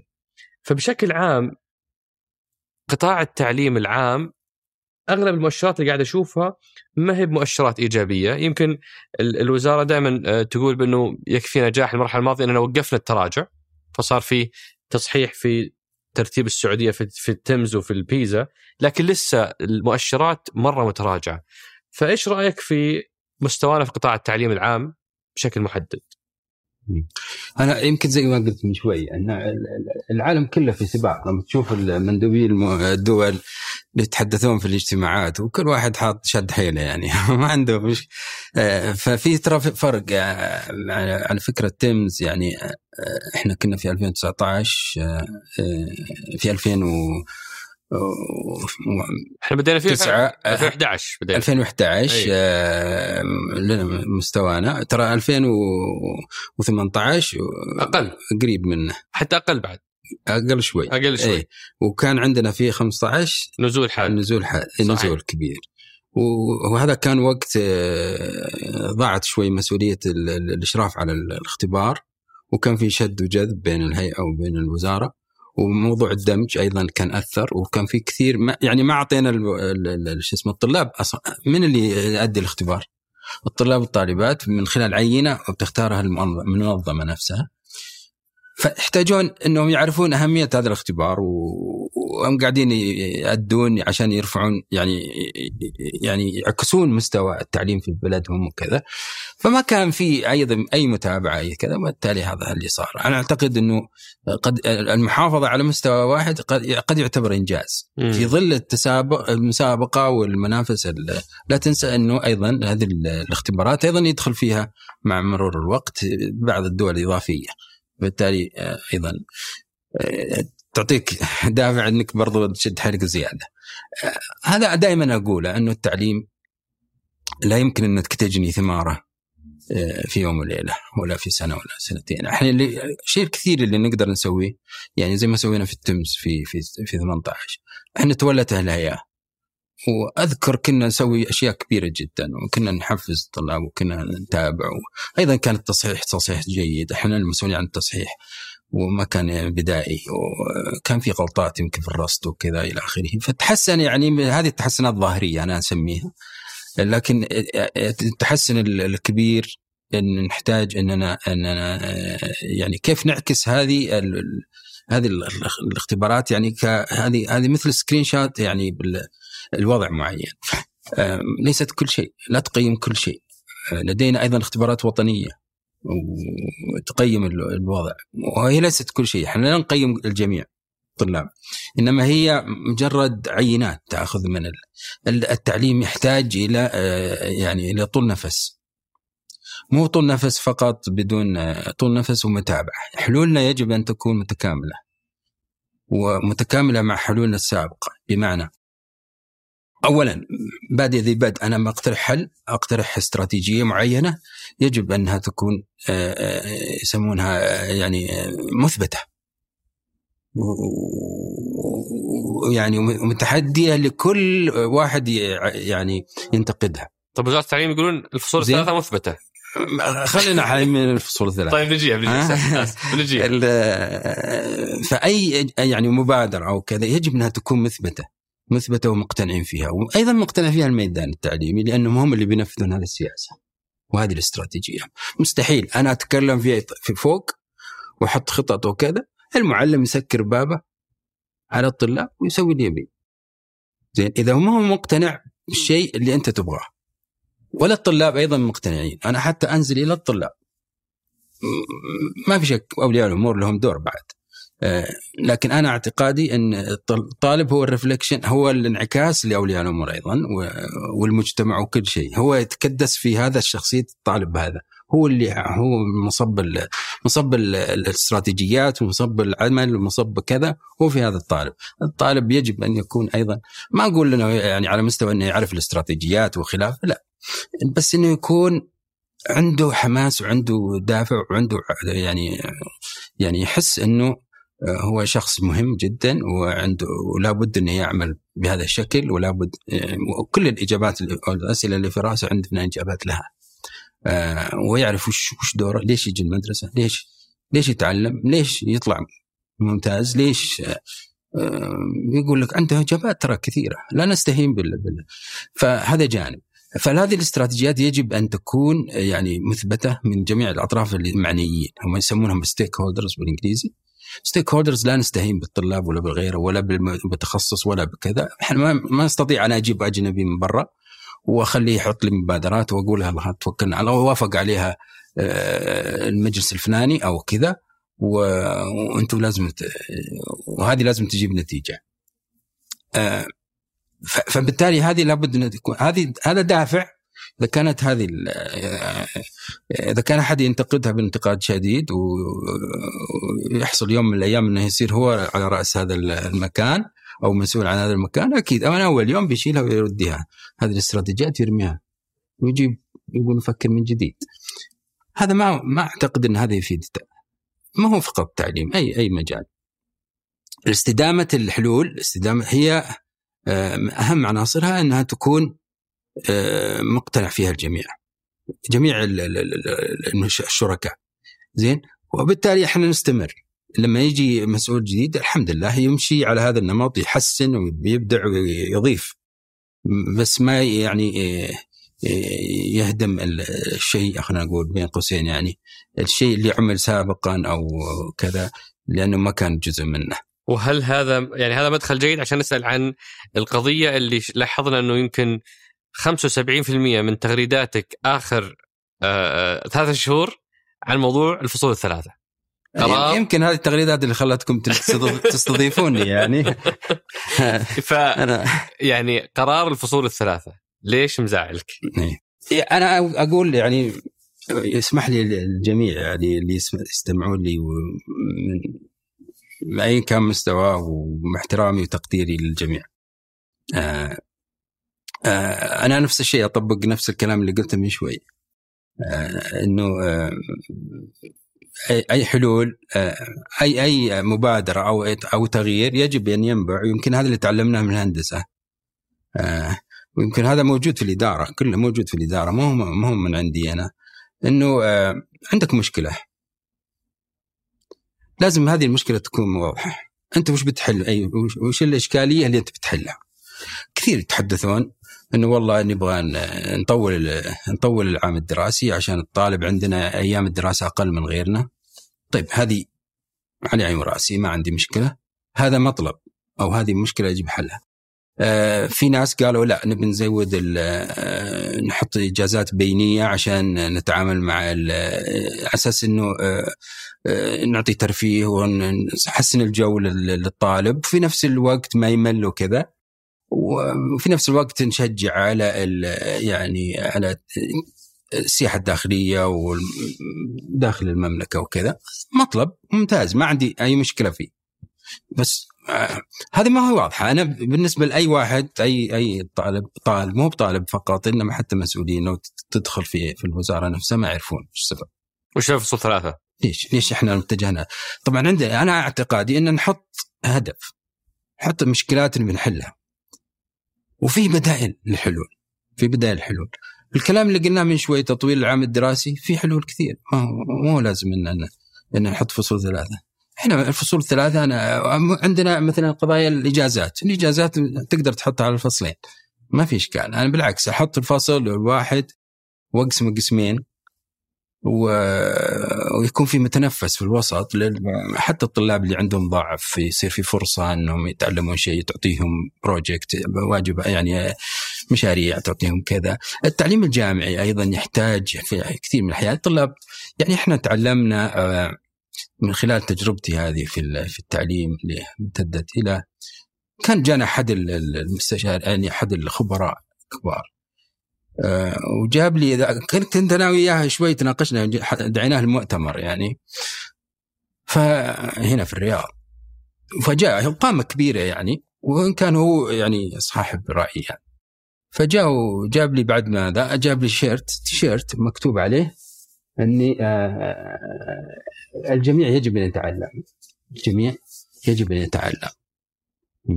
أنا أنا في الحقيقة قلت له أنا مقتنع أنا بس ترى أنا نلبس ثوب ولا كان لبست التيشيرت حقك هذا؟ على طول يعني. وأنا أقدر له هذا الشيء لأنه هو يحمل مبدأ أنه أنا مقتنع فيه تماما. آه أن الجميع يتعلم. الجميع يتعلم لكنهم بسرعات مختلفة. بس ما فهمت وش المشكلة في فصول ثلاثة؟ أي لا جايك أنا. لكنهم بسرعات ثلاث مختلفة. آه فبالتالي أنت تعطي وقت تعطي مجال. الفصول الثلاثة أحرقت الطبخة. أنا في رأيي الشخصي آه، أحرقت الطبخة على المعلم على آه، على على المتعلم. على الأستاذ. كيف؟ على الأستاذ في الجامعة. يعني إذا أنت تبغى وقت على أساس تخمر هذا هذه يعني أنت بتعلمه شيء يتخمر وفي ناس طلاب عندهم ضعف عندهم كذا. فلما يصير المدة قصيرة جدا أصلا ما عندك وقت إلا أنك تنجحهم وتمشيهم. وخلاص يعني ما أنت مسؤول. اللي حط النظام يتحمل المسؤولية. هذا كلام هذا منطق أنا متأكد إن هذا منطق المعلمين. زين؟ آه يجب أن أني أساعد على انه أتحمل يعني عند أعطيتهم شيء. الناس عندهم نقص عندهم كذا أعطهم project أعطهم اشياء تكفي في الإجازات اللي في الوسط هذه يستفيدون منها وعندي وقت عندي كذا. الآن أنا ما عندي وقت. فكأني آه، ابى اوصل أنا لنيويورك مثلا رحلة. هذه فكرت فيها اليوم بس. بروح لنيويورك اي احسن تروح في توقف وقفة واحدة. ولا توقف ثلاث وقفات. ال direct ما فيها زي من وحتى ال direct أفضل. بس ال direct أحيانا قد تكون زي ما مو متوفر أول ما بدينا ترى على فكرة لازم توقف الطيارة في في باريس عشان تعبي بنزين. ما كانت الطيارات يعني على, على وقتنا. توقف واحد ارحم من ثلاث توقفات فطبعا لما تكون رحلة طويلة جدا جدا يعني أكيد السنة الدراسيه جربناها إحنا. على وقتنا جربنا السنة الدراسية كاملة. متعبة جدا يعني. وكان الطلاب يجلسون ثلاثة شهور في الأخير عشان الاختبار النهائي يدرسون الاختبار للاختبار النهائي. ثلاث كانت سنة دراسية كاملة؟ سنة ما فيها إجازة؟ ما في إجازات. 12 شهر تدرسون؟ لا مو ب 12 طبعا. 11 يعني 10 يمكن تسعة شهور ونص كذا. اي كلها كاملة وسحبة واحدة وفي اختبار نهائي. آه فصل دراسي واحد. نعم سحبة يعني در... إيه هذه هذه درسناها إحنا في الابتدائي ودرسناها في المتوسط. اي كلها هذه سنة كاملة. وكان الاختبار النهائي يجي من الوزارة في الشهاده عليه 70% يعني المهم هذه رحلة طويلة فبالتالي أنت أحيانا تنسى ولذلك تحتاج إلى ثلاثة شهور أو شهرين يعني الطلاب يحتاجون شهرين عشان يراجعون. مواد يعني مادة أخذوها من البداية يعني ما الشاهد لو نرجع إلى الأعباء اللي تصير على هذه الوقفة هذه اختبارات تهيئة برجع من جديد سوي خاصه في الجامعات. أنا في التعليم العام يعني قد لا تكون يعني هم بيفهمونها مع الوقت وسهل الرجوع وسهل كذا لكن في الجامعات أيضا صعبة إنك تعيد هذه هذا الشيء لكن في الجامعات تسجيل واختبارات وتهيئ مواد. آه واختبار مواد. ثم بعدين والله هذا واحد في المادة ما احذف إلى آخره. وفي مشاريع في إحنا لما تقول إحنا نضع آه، تهيئه لسوق العمل أكثر هذه التهيئه لسوق العمل كيف يصير التهيئه لسوق العمل؟ كيف أقدر أعطي الطالب مشروع؟ كيف أقول له روح زر الجهة الفلانية وسوي تقرير سوي كذا آه، سوي لي دراسة عن هذا ما في وقت. ما يكفي الفصل الدراسي ابدا ما يكفي. آه، أيضا التدريب الصيفي في الصيف ضعيف يعني الآن أصبح قصير جدا جدا. لو اخذنا حذفنا إجازة الحج يعني صار عندنا شهر ونص وين التدريب الصيفي؟ انا كنا في الهندسة نطلب 60 يوم عمل 60 يوم عمل تدريب صيفي مو 60 يوم شهرين يعني لا 60 يوم عمل. هذه ما مستحيل إنك تجيبها في سنة واحدة لازم سنتين معناه ما يدرس صيفي حتى الفصل الصيفي الآن صعب إنك تنفذه. الجامعات تصير مشغولة بالرش دائما رش, رش يعني دائما رش يعني. check in check out check in check out مثل الرحلات اللي قلنا من شوي. في رأيك يعني اللي فهمته منك الآن أبو سلطان إنه أنت مو بس يعني أنت عندك مشكلتين في الفصول إنه طبقت بدون دراسة وإنه أصلا تطبيقها مضر. فأنت عندك المشكلة يعني مو مو بس طريقة القرار وإنما حتى محتوى القرار عندك مشكلة فيه. أكيد أكيد إيه. إذا هي بالوضوح هذه ليش تتخذ قرار زي كذا في في تقديرك؟ ما أعرف والله. أنا ما أعرف بس إنه زي ما قلت وش المصلحة؟ وش المكسب زي ما قلت أنا أنا يعني أنا أنا أعرف طبعا الحمد لله إحنا عندنا يعني يعني قيادة ملهمة و وتحب السرعة في الإنجاز و... لأن ما عندنا وقت نضيعه آه، كثير. وأنا يعني آه، آه، أقدر إنه أي مسؤول مثل على مستوى وزير أو إنه إنه يعني يكون حريص إنه ينفذ بسرعة ويشوف الحلول بسرعة. لكن أنا دائما أقول وأرجو لا يعني يفهم كلامي خطأ. أنا حتى لو استعجلت اليوم أنت بتروح للدمام واستعجلت ورحت مسكت طريق مك جدة طريق مكة. يعني هذا الاستعجال لا لا يفيدنا يعني. أبعدت عن هدفك. أبعدت عن هدفك وضيعت الوقت أكثر مما لا. فالتوجيه البوصلة توجيه الدفة آه، مهم جدا ومو خسارة أنك تضع عليه وقت لأنه آه، بعد ما تتجه آه، حط سرعتك المناسبة يعني. ما عندي مشكلة لكن لا تسرع في في في في, في, يعني أنا مثلا أتعجب وأستغرب تماما إنه خطة استراتيجية لقطاع التعليم ممكن فقط تاخذ ستة شهور دراسة من من مستشاري استشاري أجنبي. زين؟ وقائمة المستشاري عنده ما ما في واحد سعودي. ولا واحد سعودي. طبعا يسوون ورش عمل يسوون كذا اجتماعات إلى آخره. بس ما في يعني ولا واحد سعودي يعني ممكن يصف معهم هذول المجموعة. ثانيا المبادرات اللي تنتج ليست أنا ودي إنه هذه الفترة يعني تحدد وش مشكلاتنا واتجاهات الحلول الممكنة. بين قوسين. الممكنة يعني تعدد. عندي مشكلة في نقص أيام الدراسة حطها. عندي مشكلة في كذا حطها. في في في إني أحط الدافعية عند الطلاب حطها. ليست قد لا تكون هذه هي حل الدافعية. ولا حل للأمور الأخرى. فعندي عندي المشكلات حطها حط المبادرة أنها تدرس هذه القضية وتخرج بحلول. لا نستعجل إنه هذه المبادرة إنه نسوي الفصول الثلاثة ولا نسوي آه، مثلا مسارات أو إلى آخره آه، كحلول نهائية غير قابله للنقاش لما يوافق على الخطة. ولا بد الخطه ترفع فوق ويوافق عليها لأن فيها التزامات مالية وفيها إلى آخره. فلا بد توافق على الخطة. عشان تبدأ تشتغل. فلما تكون أنت حاط الحلول جاهزة ونهائية أصلا أنت بتنحرج أمام زملائك وأمام المجتمع نفسه وال stakeholders حقينك أو أصحاب المصلحة. أصحاب المصلحة تحرج أمامهم في إنك تغير شيء أنت رفعت فيه. كويس. فالمفترض إنه زي ما قلت مرة ثانية وأكرر إنك تضع وش هي مشكلاتك؟ وش ال gap أو الفراغ اللي عندك أو النقص اللي عندك؟ وش الأشياء الاحتمالات الممكنة لتسد هذا الفراغ وتضع أن المبادرة هي ستحل هذه المشكلة. وسنفكر فيها. يعني بالحلول. وأفضل زي ما زي ما تعلمنا يعني. إحنا عندنا عندنا مستهدفات. جميل. عندنا مستهدفات أيضا للرؤية. وعندنا مستهدفات داخلية. آه، تضع هذا المستهدف. وتضع ما نسميه الكونسترينز أو المحددات. اشياء تقيدك يعني. ما تقدر تشطح كثير ولا تقدر مثلا تقول بدرسهم إلى الليل ولا مثلا يعني هذه محددات أكيد. آه الإجازة لازم تكون كذا إلى إلى آخره فبعدين في حلول. مثلا أحد الحلول حط الفصل الدراسي طوله شوي واقسمه في النص وحط فيه الإجازات اللي نهايه الأسبوع المطلوبة. إجازة منتصف الفصل. هذه ذكر على وقتنا كان اي إيه موجود هي بس آه.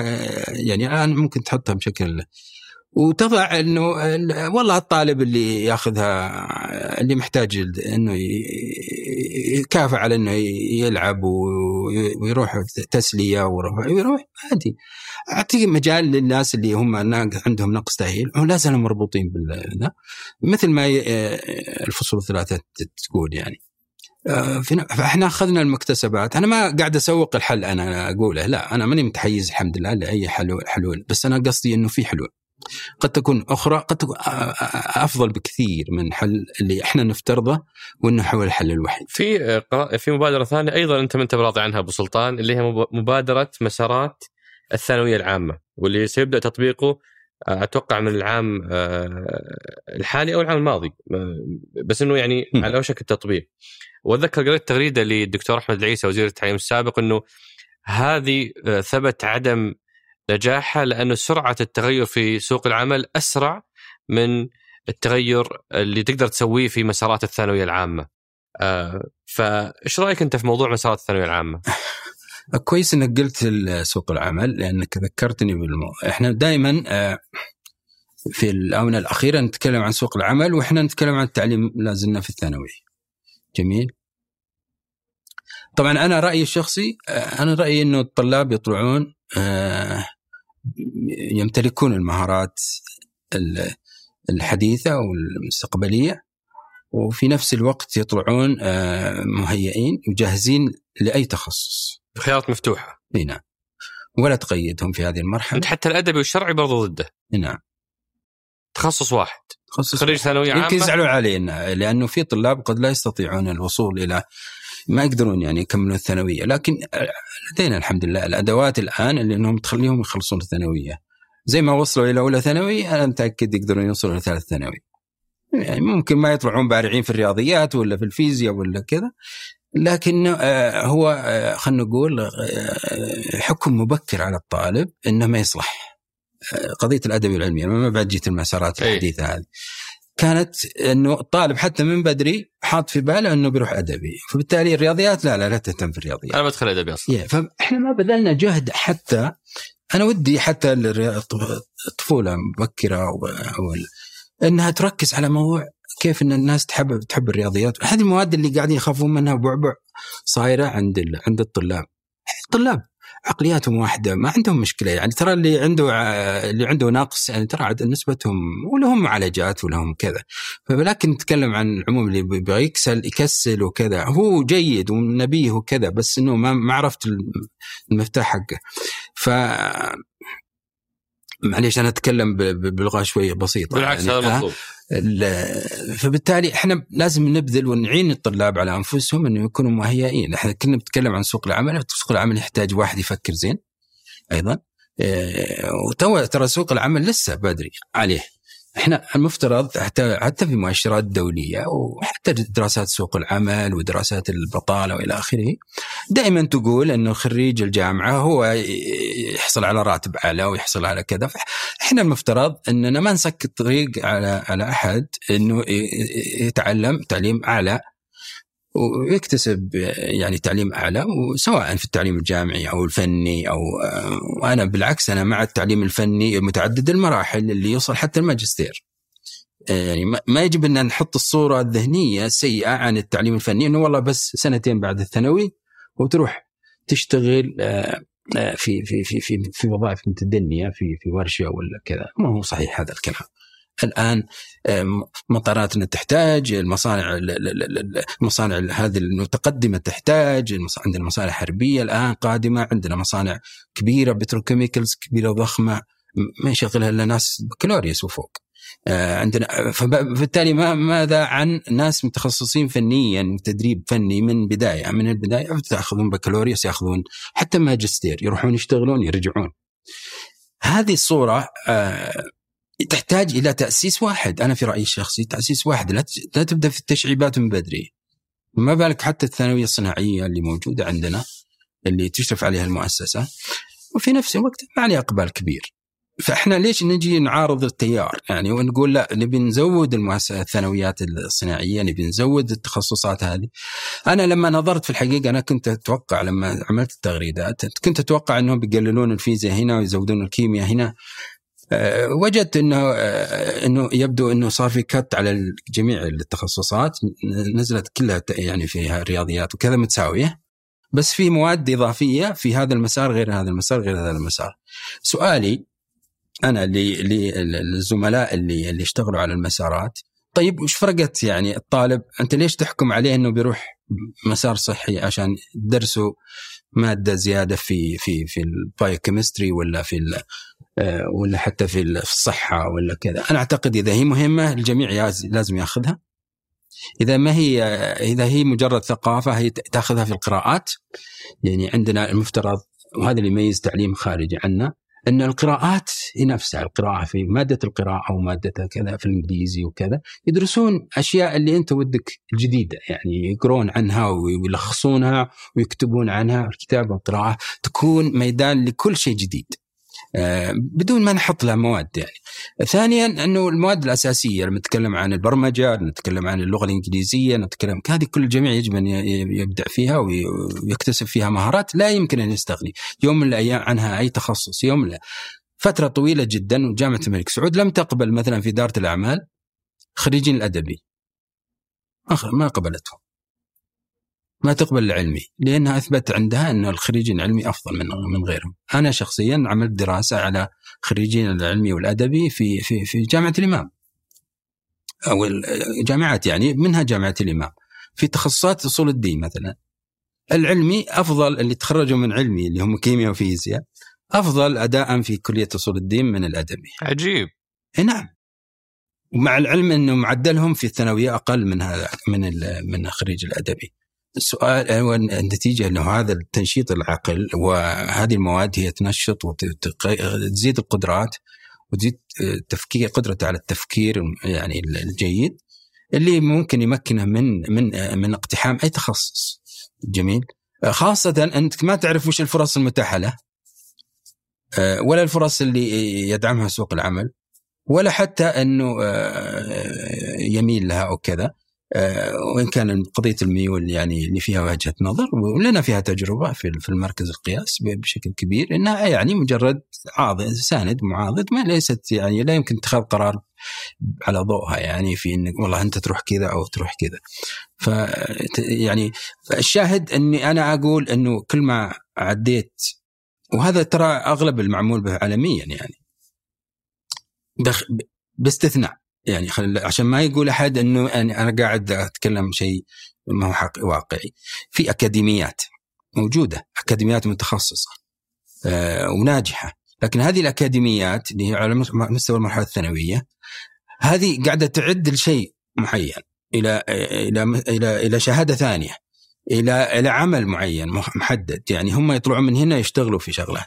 فهذه هذه من أنجح البرامج حتى عندنا. في دبلومات الآن بعد الثانوية موجودة في المستشفى العسكري ولا مستشفى أحد المستشفيات عليها إقبال ضخم والسبب؟ السبب إنها تؤدي إلى العمل مباشرة يعني دراسة تؤدي إلى الوظيفة.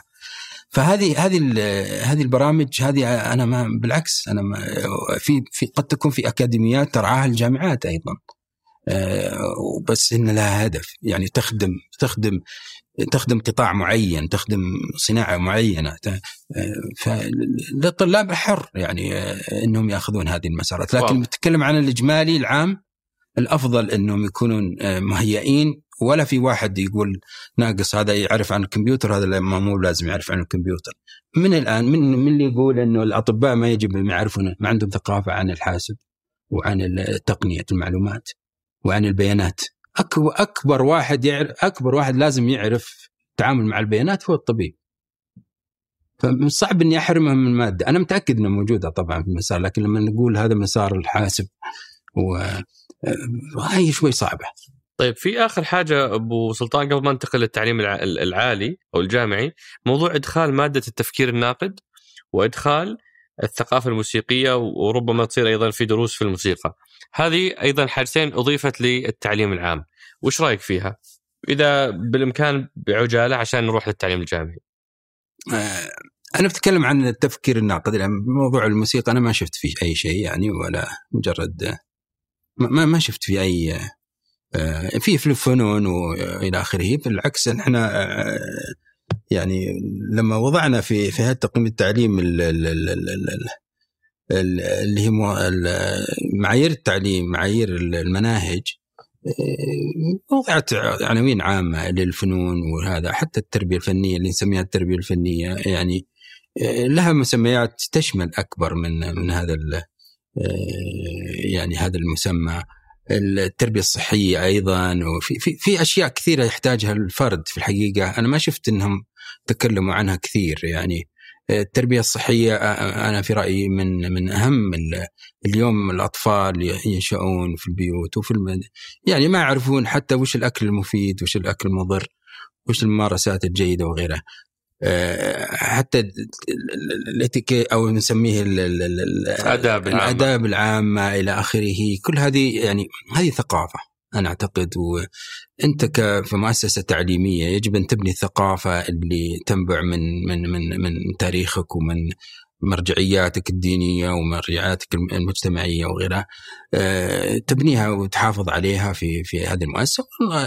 وأنا أعتقد إن المناهج والمقررات هي مجال لعكس هذه فهو توجهات جيدة. لكن لا ما يجب إننا نجيب شيء يعني في مخالفة مثلا صريحة إلى ثقافتنا ومرجعياتنا أو شيء آه، وأن ألزم فيها جميع الطلاب إلى آخره فيها. والتفكير الناقد. لما جيت التفكير الناقد آه، آه، أنا في اعتقادي إنه آه، هو نشاط خلينا نقول جزئي.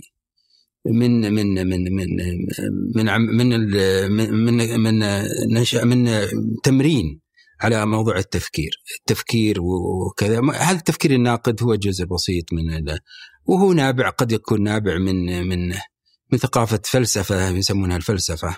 وكانت يمكن كانت ممكن تسمى فلسفة بس يمكن غيروا غيروا عشان ما يزعلون. آه، ها؟ عشان ما يزعلون. يمكن تغيرت بسبب يعني لها سبب أو آخر.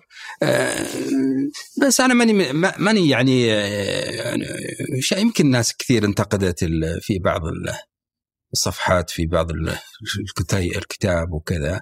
أنا أعتقد هذا كله بسبب سرعه في في إنجاز المواد فأنت ما عندك مشكلة فيه بس إنه حتتحسن المحتوى أنا بالعكس أنا لا أقول أنا أقول لا ما, ما هو أولوية. ما هو أولوية. لا ما هو أولوية. أنا أعتقد في مقررات أفضل منه وتؤدي إلى الهدف. نحن نتكلم عن يعني التفكر وهذا بالعكس هذا وطريقة التفكير وإلى آخره. آه هذه مهمة جدا. لا مو بالضرورة نحددها بالتفكير الناقد يعني طرق التفكير وخلافه هذه فيها مدارس كبيرة يعني أنا ما أدعي أني أعرف فيها إلا قليل.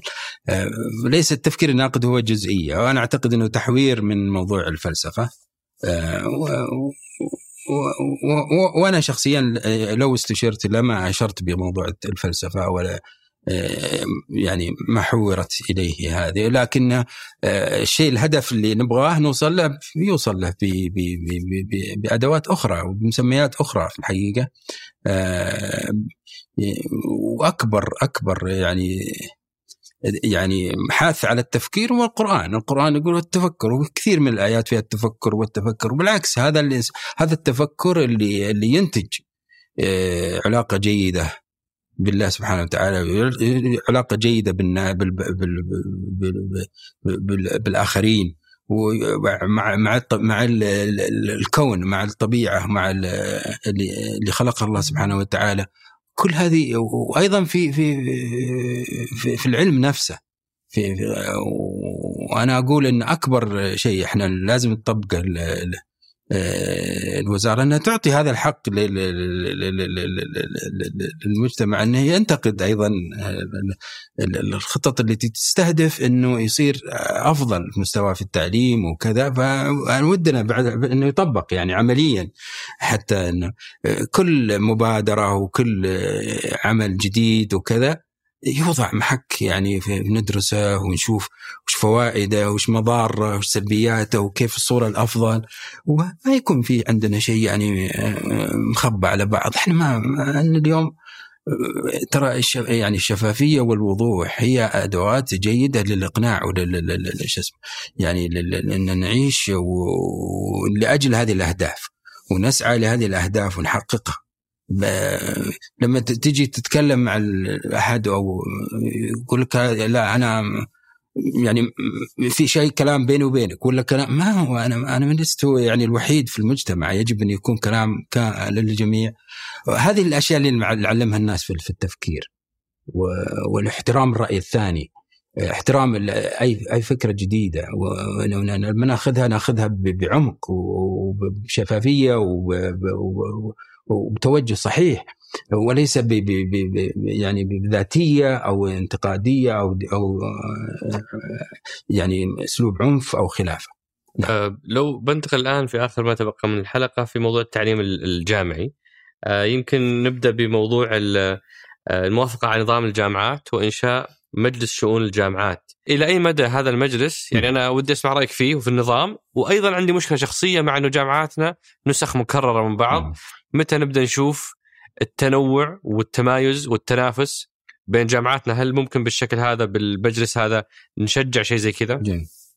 آه أنا شخصيا آه، يعني آه، يمكن ما هو سر. أنا كنت جزء من يعني من من في اللجنة اللي تناقش هذا المشروع. النظام اللي هو النظام. النظام. أو وقت أنا كنت مسؤول أو حتى قبل ما أكون يعني كنت في في الهيئة نفسها يعني كنت أنا ممثل الهيئة في في الاجتماعات اللي تمت في كثير عدد من الاجتماعات وكان في شيء يعني أخذ ورد كبير جدا على يعني بناء على إلغاء نظام التعليم مجلس التعليم العالي السابق من بعدها ما طلع النظام من الجامعات كنا نمشي على شيء مؤقت يعني لين صدر النظام الحمد لله في عام 1441 وش رأيك فيه؟ آه النظام يعني ممتاز جدا. آه كنت أنا حاربت يعني بعض على فكرة بعض الأشياء أنا كنت أقول ترى كثيرة هذه علينا. آه يعني كان في قفزات أكثر من آه مطلوبة كانت مثل؟ معروضة كانت. كان في آه، اقتراح إنه يكون في لكل جامعة مجلس أمناء وخلاص انتهينا. يعني ما في شيء يربط الجامعات ببعض. هذا كان المقترح الأول على فكرة. وكانوا يدافع عنه بشدة يعني. آه، بعد ذلك اقترح آه، أنا يعني تبنيت موضوع مجلس شؤون الجامعات اللي هو بس ما يكون يعني هيمن على الجامعات يكون يعني هي المظلة اللي اللي من خلالها تنفذ أو يعني يكون فيه آه، يعني الإشراف على تطبيق الجامعات وسياسات التعليم في المملكة. وسياسات الدولة في في هذا وفي نفس الوقت يعني يصير فيه مرجعية للأداء. بغض النظر عن هيئة تقييم التعليم، هيئة تقييم التعليم تقيم برامج تقيم كذا بس ما لها يعني القدرة على وقف هذا ولا صلح هذا ولا يعني فرض شيء معين إنما هي مجرد رأي يعني وتعطي رأيها فيها بس لا أكثر ولا أقل. فالمجلس شؤون الجامعات له دور مهم جدا. آه، في نفس الوقت يعطي صلاحيات إلى كان النظام طبعا إنه كل جامعة لها مجلس أمناء هو حتى يختار يرشح مديرها أو رئيسها وبالتالي يوافق عليها عاد فوق لكن آه، اعطيت انه حتى صلاحيات إنها تكون مختلفة كل جامعة أخرى طبيعة الحال لما اتخذ القرار في في مجلس الوزراء وكان القرار يعني السامي إنه إنه ينفذ هذا هذا التطبيق المجالس الأمناء وكذا على الجامعات بالتدرج. بالتدرج لأن في جامعات قد لا تكون جاهزة إنها يعني تبغى المساندة تبغى من الدعم من من المجلس أو من أمانة المجلس فكان المقترح طبعا إنه يكون في أمانة قوية آه، يعني تدعم الجامعات اللي آه، اللي تحتاج دعم ويكون عندها مثلا نسخ من اللوائح من الجاهزة اللي ممكن تتبناها الجامعات آه، واحدة واحدة يعني. فهذا هو النظام يعني والنظام بشكل واضح إنك ما أنت راضي عنه ما أنت راضي عن تطبيقه لا ما, ما أنا بالعكس أنا أنا بالعكس أنا ما أنا ما قلت شيء أنا تغريدة أنا ما قلت لماذا لم تمكن هذا تغريدة قبل أسبوعين. نعم. لماذا لم تمكن الجامعات من ممارسة الصلاحيات الممنوحة لها ضمن لائحة الدراسة والاختبارات التي أقرها مؤخرا مجلس شؤون الجامعات والتي أعطت مجلس الجامعة الجامعة صلاحية إقرار النظام الدراسي. فأنت يعني كنت مرة متحفظ إنه الجامعات تنطلق لحالها والحين عندك تحفظ معاكس ان الجامعات ما هي ممكنه. لا هو أنت أنت انتهيت الشيء يعني النظام انتهى إلى إلى صلاحيات معينة. خلاص أنا أقول سمعنا اعطوا الجامعات سمعنا واطعنا بالعكس أنا من أول كن النظام لما أقر أعطى الصلاحيات هذه وما قال المجلس والجامعات وأنا على فكرة يعني المجلس نفسه آه، هو المهيمن يعني. ولا نتكلم عن آه، مثلا آه، الوزارة. الوزاره ما لها المجلس مو تبع الوزارة؟ لا المجلس مستقل, مستقل. عن الوزارة تماما. يرأسه الوزير نعم. لكنه مجلس قائم بذاته ومستقل حتى ميزانيته الوحده فالمجلس لا لا يتأثر يجب لا يتأثر بالوزارة ولا ولا ولا يعني جهاز الوزارة اللي يدعم الجامعات بطريقة أخرى هذا موضوع آخر. لكن من ناحية يعني قراراتها واستقلالياتها وإلى آخره محررة الجامعات من من من من هيمنة الوزارة. آه، وهذا هذا نص النظام أنا ما عندي.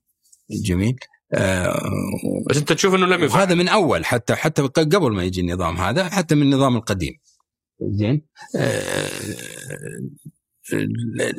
الشاهد إنه اللي اللي صار آه، طبعا إنه ما تستطيع إن أنا كنت مرتاح جدا لموضوع إنه ما تجبر الجامعات على تبني الفصول الثلاثة. اللي اللي اللي, اللي يتوقع إنه مصلحته يمشي مصلحته. والحمد لله إنه هذا مكنت منها الجامعات الأهلية. يعني واتخذت قراراتها بنفسها يعني. فهذا اللي كنت أقوله إنه دام صدرت أصدرت نظام أصدرت لائحة مكتوب فيها منصوص فيها إن الجامعة لها حق. فليش ما الجامعة تأخذ هذا الحق؟ بس هذا اللي قلته. يعني آه، ف... ف... مع أنه جاء متأخر جدا بعد أي. ما أنه الجامعات أخذت إجراءات وهذا اللي يمكن منعها. أخذت إجراءات في ومضت في إجراءات تطبيق النظام من الفصول الثلاثة. بعد جاء هذه يمكن آه، يمكن يلام على أحد من الجامعات إنها ليش تتراجعت أو خلافة. قد تسبب لها إحراج مع الوزارة أو شيء. آه، لكن هذه يعني أنا أنا قلت اللي اللي اللي اللي يعني أرى أنه صح وإن شاء الله الله يوفقهم يعني. ما ما عندي مشكلة أنا اللي يتحمل مسؤوليته يعني هو مسؤول يمسك الجامعة وعنده لوائح تعطيه الصلاحية وكذا ويبي يظل مستمر إنه يطبق النظام القديم الجديد. يعني هذا شيء راجع له ويتحمل امام أمام مجلس الجامعة أمام كذا هم المسؤولين الآن يطالبون إذا هم في يرون غير ذلك يعني. في طال عمرك وزير التربية والتعليم التونسي السابق دكتور حاتم بن سالم يقدم نصيحة للتعليم السعودي في المؤتمر والمعرض الدولي للتعليم بتاريخ مايو 2022 يقول إخواني أخواتي أود أن أحذركم من مهزلة وفخ التقييمات الدولية أو بالاحرى التقييمات الغربية. أنا كوزير سابق عندما تسلمت زمام الأمور كانت أول قرارات الانسحاب من هذه التقييمات. كانت تكلف تونس ما يقارب مليون دولار في السنة. ما يساوي بناء معهد ل 2000 تلميذ. ومنذ أن شاركنا من عشرات السنوات ما زلنا في القافلة الأخيرة في هذه التقييمات. إذا مهما كانت جهودكم والمبالغ التي تضخونها لن تتغير مرتبتكم. أقولها اليوم بكل مسؤولية. وش رأيك في موضوع تصنيف الجامعات وال والسباق آه، في تحسين مراتبنا فيه؟ لا هو يتكلم عن الاختبارات الدولية. آه، التقييمات الدولية هو اي الاختبارات الدولية. آه تيمز وبيزا والأشياء هذه صدق؟ نعم. أوه. آه وهذه اللي إحنا إيه. سولفنا عنها في الجزء الأول بس بشكل عام آه موضوع التقييمات الدولية والمؤشرات الدولية سواء. كانت اختبارات أو مؤشرات آه وتصنيفات ال- الاهتمام فيها متى يكون مضر ومتى يكون مفيد جميل هو آه، أنا أعتقد أنا ممكن آه، يعني أنا يمكن ماني موافق 100% ماني موافق مع يعني الوزير التونسي بهذا حده ان إنك ت... إي نعم إنك تكون بعيد عن هذه التقييمات وهي هو أكيد طبعا ما ما ما, وضح وجهة نظره بشكل جيد إنه يقول إحنا قاعدين بس إن لاحقهم فقط إن نسوي الاختبارات ونخسر عليها. وتعرف آه، على فكرة تأدية الاختبارات وتصحيحها و- والمشاركة في الاجتماعات وترى يعني جهد مو بسيط ومكلف أيضا. آه، والمفترض أنه آه، أنه أنه آه، أنه يستفاد من هذا الجهد يعني. ما قصده هو أننا ما في مكانك راوح يعني كما يقال. يعني إحنا ما تحسنا. وهذا قد لا يكون حال حق حال, حال له. فقط لأن حال حال كثير من الدول. هي في مكانها ما تغير شيء كثير. آه هذا يدل طبعا ما هو فقط آه، هذا يدل كيف نتعامل مع الاختبارات الدولية. والتقييمات الدوليه ولا حتى التصنيفات. آه، كيف- كيف لازم نتعامل معها؟ لازم كيف نتعامل معها؟ ولا حتى الاختبارات الوطنية اللي اللي اللي اللي عندنا آه، ونسويها. إحنا يجب أن نكون شفافين في في استكشاف يعني يعني هناك أنا كنت أسعى في الحقيقة انه يكون أن يكون المركز الوطني للقياس أو الهيئة نفسها يعني بشكل عام أنها تكون مركز آه، إقليمي في آه، آه، خلينا نقول إصدار أو الاستع... تقديم العون لأي دولة أو جهة من هذا. بأنها تكون فعلا كيف تترجم نتائج اختباراتها آه، في الاختبارات الدولية كيف تترجمها إلى إلى إلى إفصاح عن مشكلات وحلول بحيث مبادرات اي مبادرات يعني بحيث يكون تقرير يتعدى موضوع النقد إنه هذا وضعكم. إحنا نقول لما نقول تقويم في فرق بين التقويم والتقييم على خلاف اللغويين على على حال. لكن التقييم إنك تقول هذه قيمته. أنا جبته في الاختبار كذا جبته كذا هذا نازل هذا هذا مرتفع هذا مو هذا منخفض. لكن التقويم هو ما يتعدى ذلك. يتعدى ذلك بالتحسين. وكما في اللغة التقويم هو التحسين. التقويم شيء معوج تقومه شيء تصلحه طب- طبيعة الحال الوزارات هي المعنية بهذا الآن لكن مثلا أنت كمؤسسة كذا تقويمية ت- تساعدهم في معرفة الدهاليز أو التفاصيل اللي- تحتاجها. يعني من معطيك من التفاصيل مثلا؟ ومعليش إن طلعنا شوي. لحظة. آه، بالتف... آه، من التفاصيل أنا اللي لاحظته أنا في وشيء مشترك في آه، ولاحظته الهيئة يعني آه، والمركز انه إنه آه، إحنا نسبة الطلاب اللي قد اللي تحت المستوى المتوسط نسبة عالية جدا. يعني وهذه ترى الاختبارات دي كلها آه، تعطيك المتوسطات. يعني لما تجيبي رانك أو ال- التقييم تصنيف. التصنيفات هذه هي تبنى على المتوسطات متوسطات الأداء. بغض النظر إن الآن في المملكة الحمد لله عندنا الموهوبين وين طالعين وتفوقنا على عدد من الدول. في مجال ال- الطلاب المبدعين اللي اللي فوق في الشريحة فوق. آه، من الطبيعي جدا إن يكون عندك شريحة متميزة جدا جدا فوق وشريحة يعني متدنيه لظروف ما لكن المجموع المفترض إن البقية يكونون حول المتوسط يعني بشكل متوازن. اللي موجود عندنا إنه أغلب ال- اللي في الوسط هذول أغلبهم تحت المتوسط يعني. مم. هذا هو مشكلة كبيرة يعني معناه ليست المناهج هي المشكلة. ليست مستويات المعلمين هي المشكلة. إنما المشكلة في هؤلاء نفسهم الطلاب.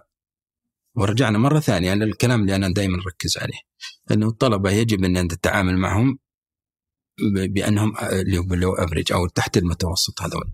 هذول كيف إننا نرفعهم مستوياتهم بحيث هم يرفعون المتوسط بشكل كبير. أنا بدرست سوينا دراسة بسيطة على مستويات الطلاب المتميزين وجدنا إن الطلاب الغير سعوديين في المملكة في اختبار القدرات هم أعلى في أحد المناطق اللي هي أقل متوسط كإجمالي بالنسبة للطلاب. زين في أحد المناطق في المملكة.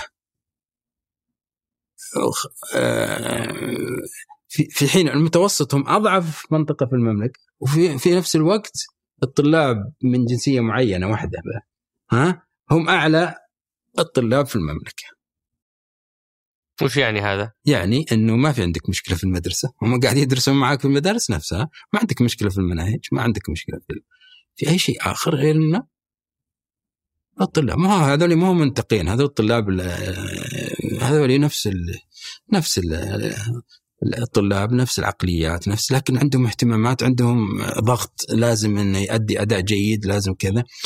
قد لا تكون المنطقة أو الظروف الاقتصادية في المنطقة والوظائف أو الجامعة وكذا قد تكون القبول في الجامعة مريح في هالمنطقة. أي واحد يقدم على الجامعة يقبل فيها.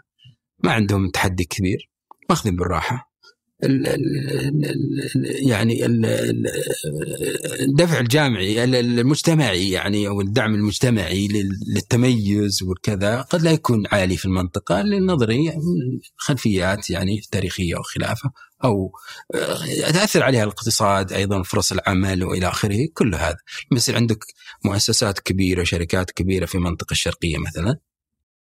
أرامكو وسابكو مناطق الجبيل وينبوع والشركات اللي فيها كلها. هذه كلها تؤدي إنه والله طلاب الشرقيه لازم يتنافسون لازم يطلعون لازم جامعة الملك فهد ما تقبل إلا اعلى الطلاب. لازم أنا ما تفوتني ارامكو ما تفوتني جامعة الملك فهد. ولذلك تلقاهم مجتهدين. مناطق ثانية لا قبول في الجامعة سهل. ما في شيء يعني تستعجل عليه. ها؟ فمريح هذا هذا هو. فأنا قصدي هذا بشاهد إنه كيف ان ندرس بعض الأشياء ترى هاي مفتاح مفتاح الحلول. زين؟ وقد لا تكون صعب أسهل شيء.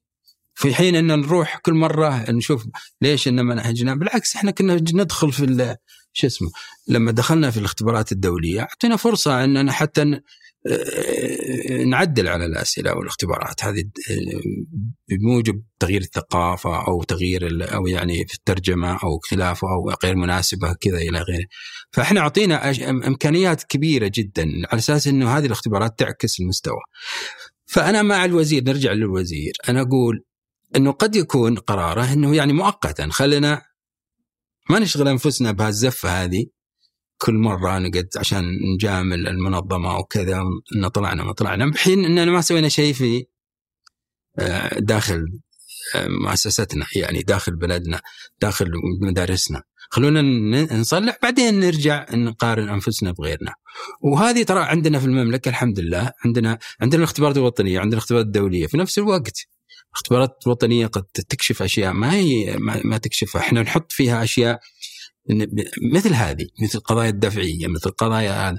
فهذه ترى الاختبار مو فقط نختبره في العلوم الرياضيات على فكرة. الاختبار معاه استمارات أخرى استبانات أخرى القضايا تدعم في أسئلة اجتماعية ويعني وخلفيات إلى آخره يبنون عليها الدراسات. فهذه لازم إحنا لما تكون عندنا آه، دراسات داخلية نكون نركز ولعل هذا ما يقصد الوزير التونسي نركز أكثر على علاج مشكلاتنا من جوا. زين؟ يعني الأدوات اللي وضعت للعالم على أساس كل الدول قد لا تكون كافية أنها آه، تكشف عن الخلل الموضعي اللي خاص فيني أنا في في في البيئة التونسية البيئة السعودية. في الكلتشر أو يعني الثقافة النظرة للتعليم إن هذه ترى من الاشياء الكبيرة جدا يعني يعني لما تجي عندنا المؤشرات مثلا إلى أنه نسبة غياب الطلاب كبيرة. ليش طيب؟ ليش ليش نسبة غياب الطلاب كثيره؟ إحنا نعتبرها أنه عامل سلبي وبس. عامل سلبي فقط. آه، لكن ليش ليش نسبة الطلاب نسبة غياب الطلاب كبيرة؟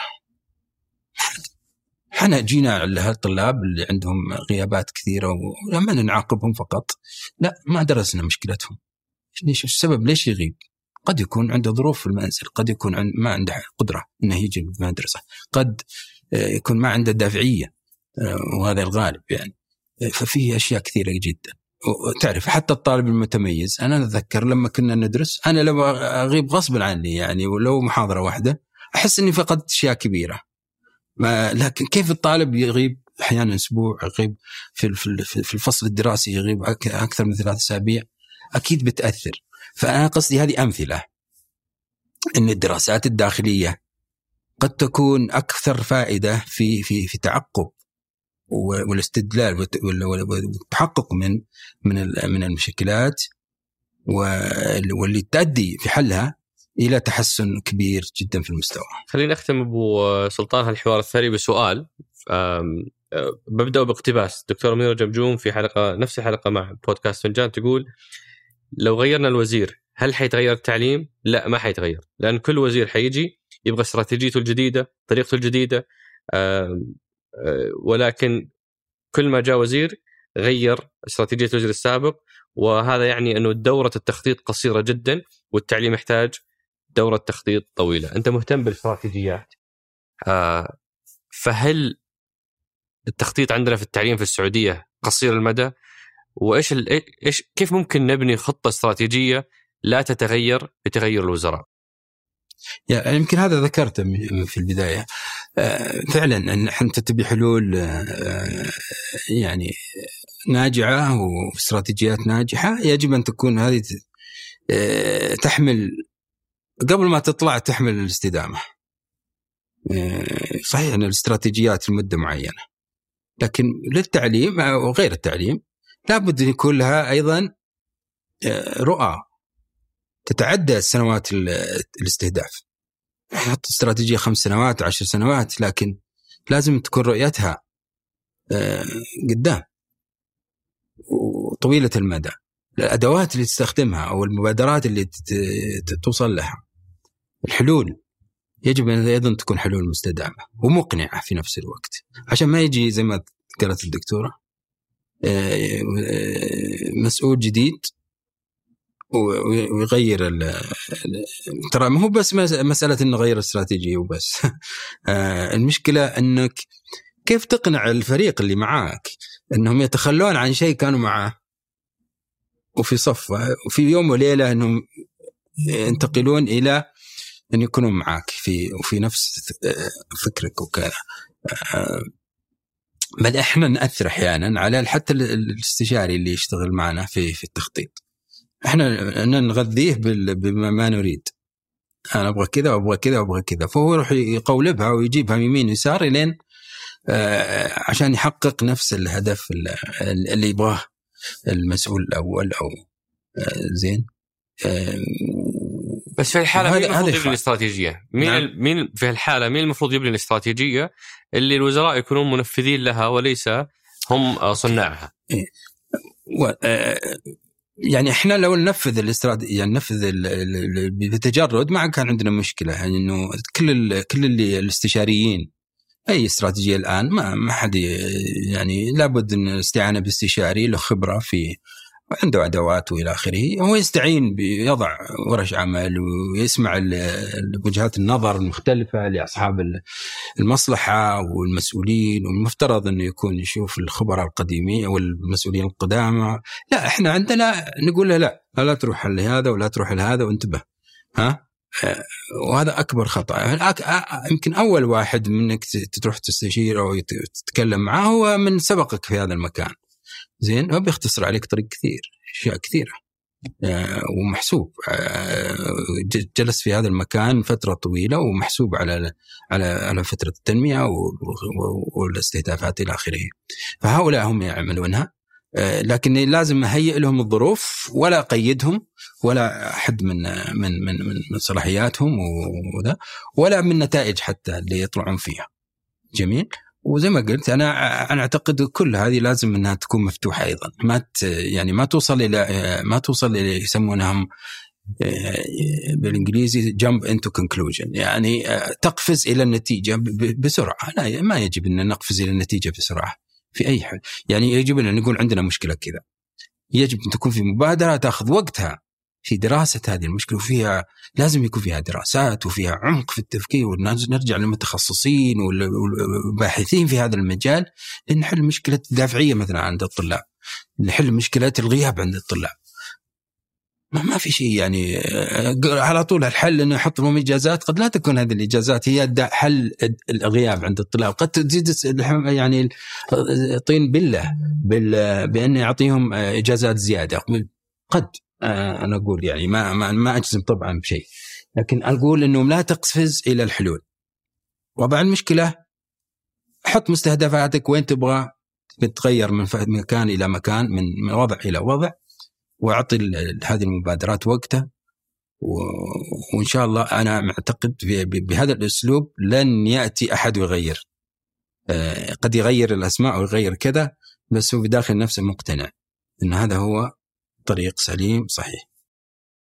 أنا شاكر لك أبو سلطان. وقت ممتع جدا وحوار ثري ممتنين لك على قبول الدعوة. الله يعافيك ويبارك فيك وأتمنى لكم آه، أول أشكرك يعني على سعه صدرك وأنا أعطيتني مجال أتكلم كثير يعني. أنا من زمان ما تكلمت كثير.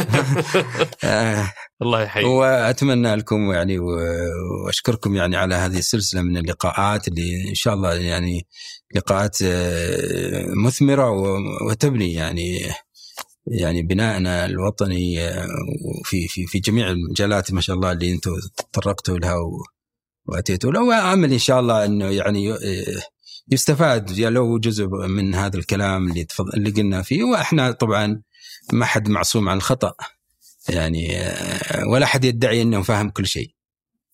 لكن الواحد يتكلم عما يعني يعني يعتقد إنه صح. بس لكن قد يكون في أشياء أنا قلتها يمكن ما هي أنا زي ما أقول زي ما نعرض أي فكرة للنقاش والدراسة أيضا أفكاري وكذا تعرض للنقاش والدراسة لكن بدون تحيز وبدون وآمل إن شاء الله أن نخرج يعني ونوصل إلى إلى النتيجة اللي يسعى لها كل مخلص و, و وناصح ما نقول بعد ناصح وبس بل ومحسن وهذه بالمناسبة إني أدخل هذا المفهوم وهذا المسمى قضية الإحسان في كل شيء كما قال الرسول صلى الله عليه وسلم ان الله كتب الإحسان في كل شيء. الإحسان هو الجودة اللي يتكلم عنها اصحاب الجودة، الإحسان إنك تصنع الشيء وكأن الله سبحانه وتعالى يراك. يعني كما هو في في العقيدة إنه هو مرتبة عالية جدا في الإيمان فنفس الشيء في الأعمال اللي نقوم فيها في الإحسان أنك أن ما هو الرقيب اللي عليك الوزير ولا آه، ولي الأمر ولا آه، لا أكبر بعد. هؤلاء يعني في في أكبر وهو ما يسمونه بعض اللي غير مسلمين يسمون بالضمير أو لا لا إحنا نسميه هذه رقابة أو يعني واحد ينظر إلى شيء أكبر دائما. وهذا هو السبيل الوحيد. أنا في اعتقادي إن هذا هو السبيل الوحيد إن دائما نكون نحن مخلصين لوطننا ولاة أمرنا وللمسؤولين بأننا نبذل كل ما نستطيع في أننا نوضح آه، ما نراه. ويعني يعذرني الكثير. ترى أنا قبل ما أكتب أي تغريدة تراني أستخير يوم كامل. أقلبها وكذا. إي نعم. فما ترى أنا لست من المكثرين في في في تويتر ولا وأنا من المست...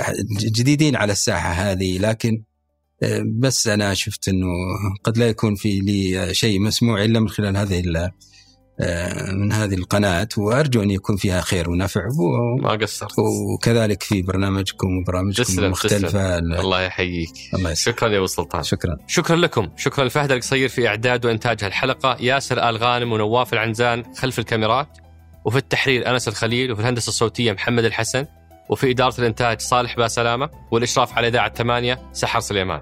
هذا بودكاست سقراط أحد منتجات شركة ثمانية للنشر والتوزيع.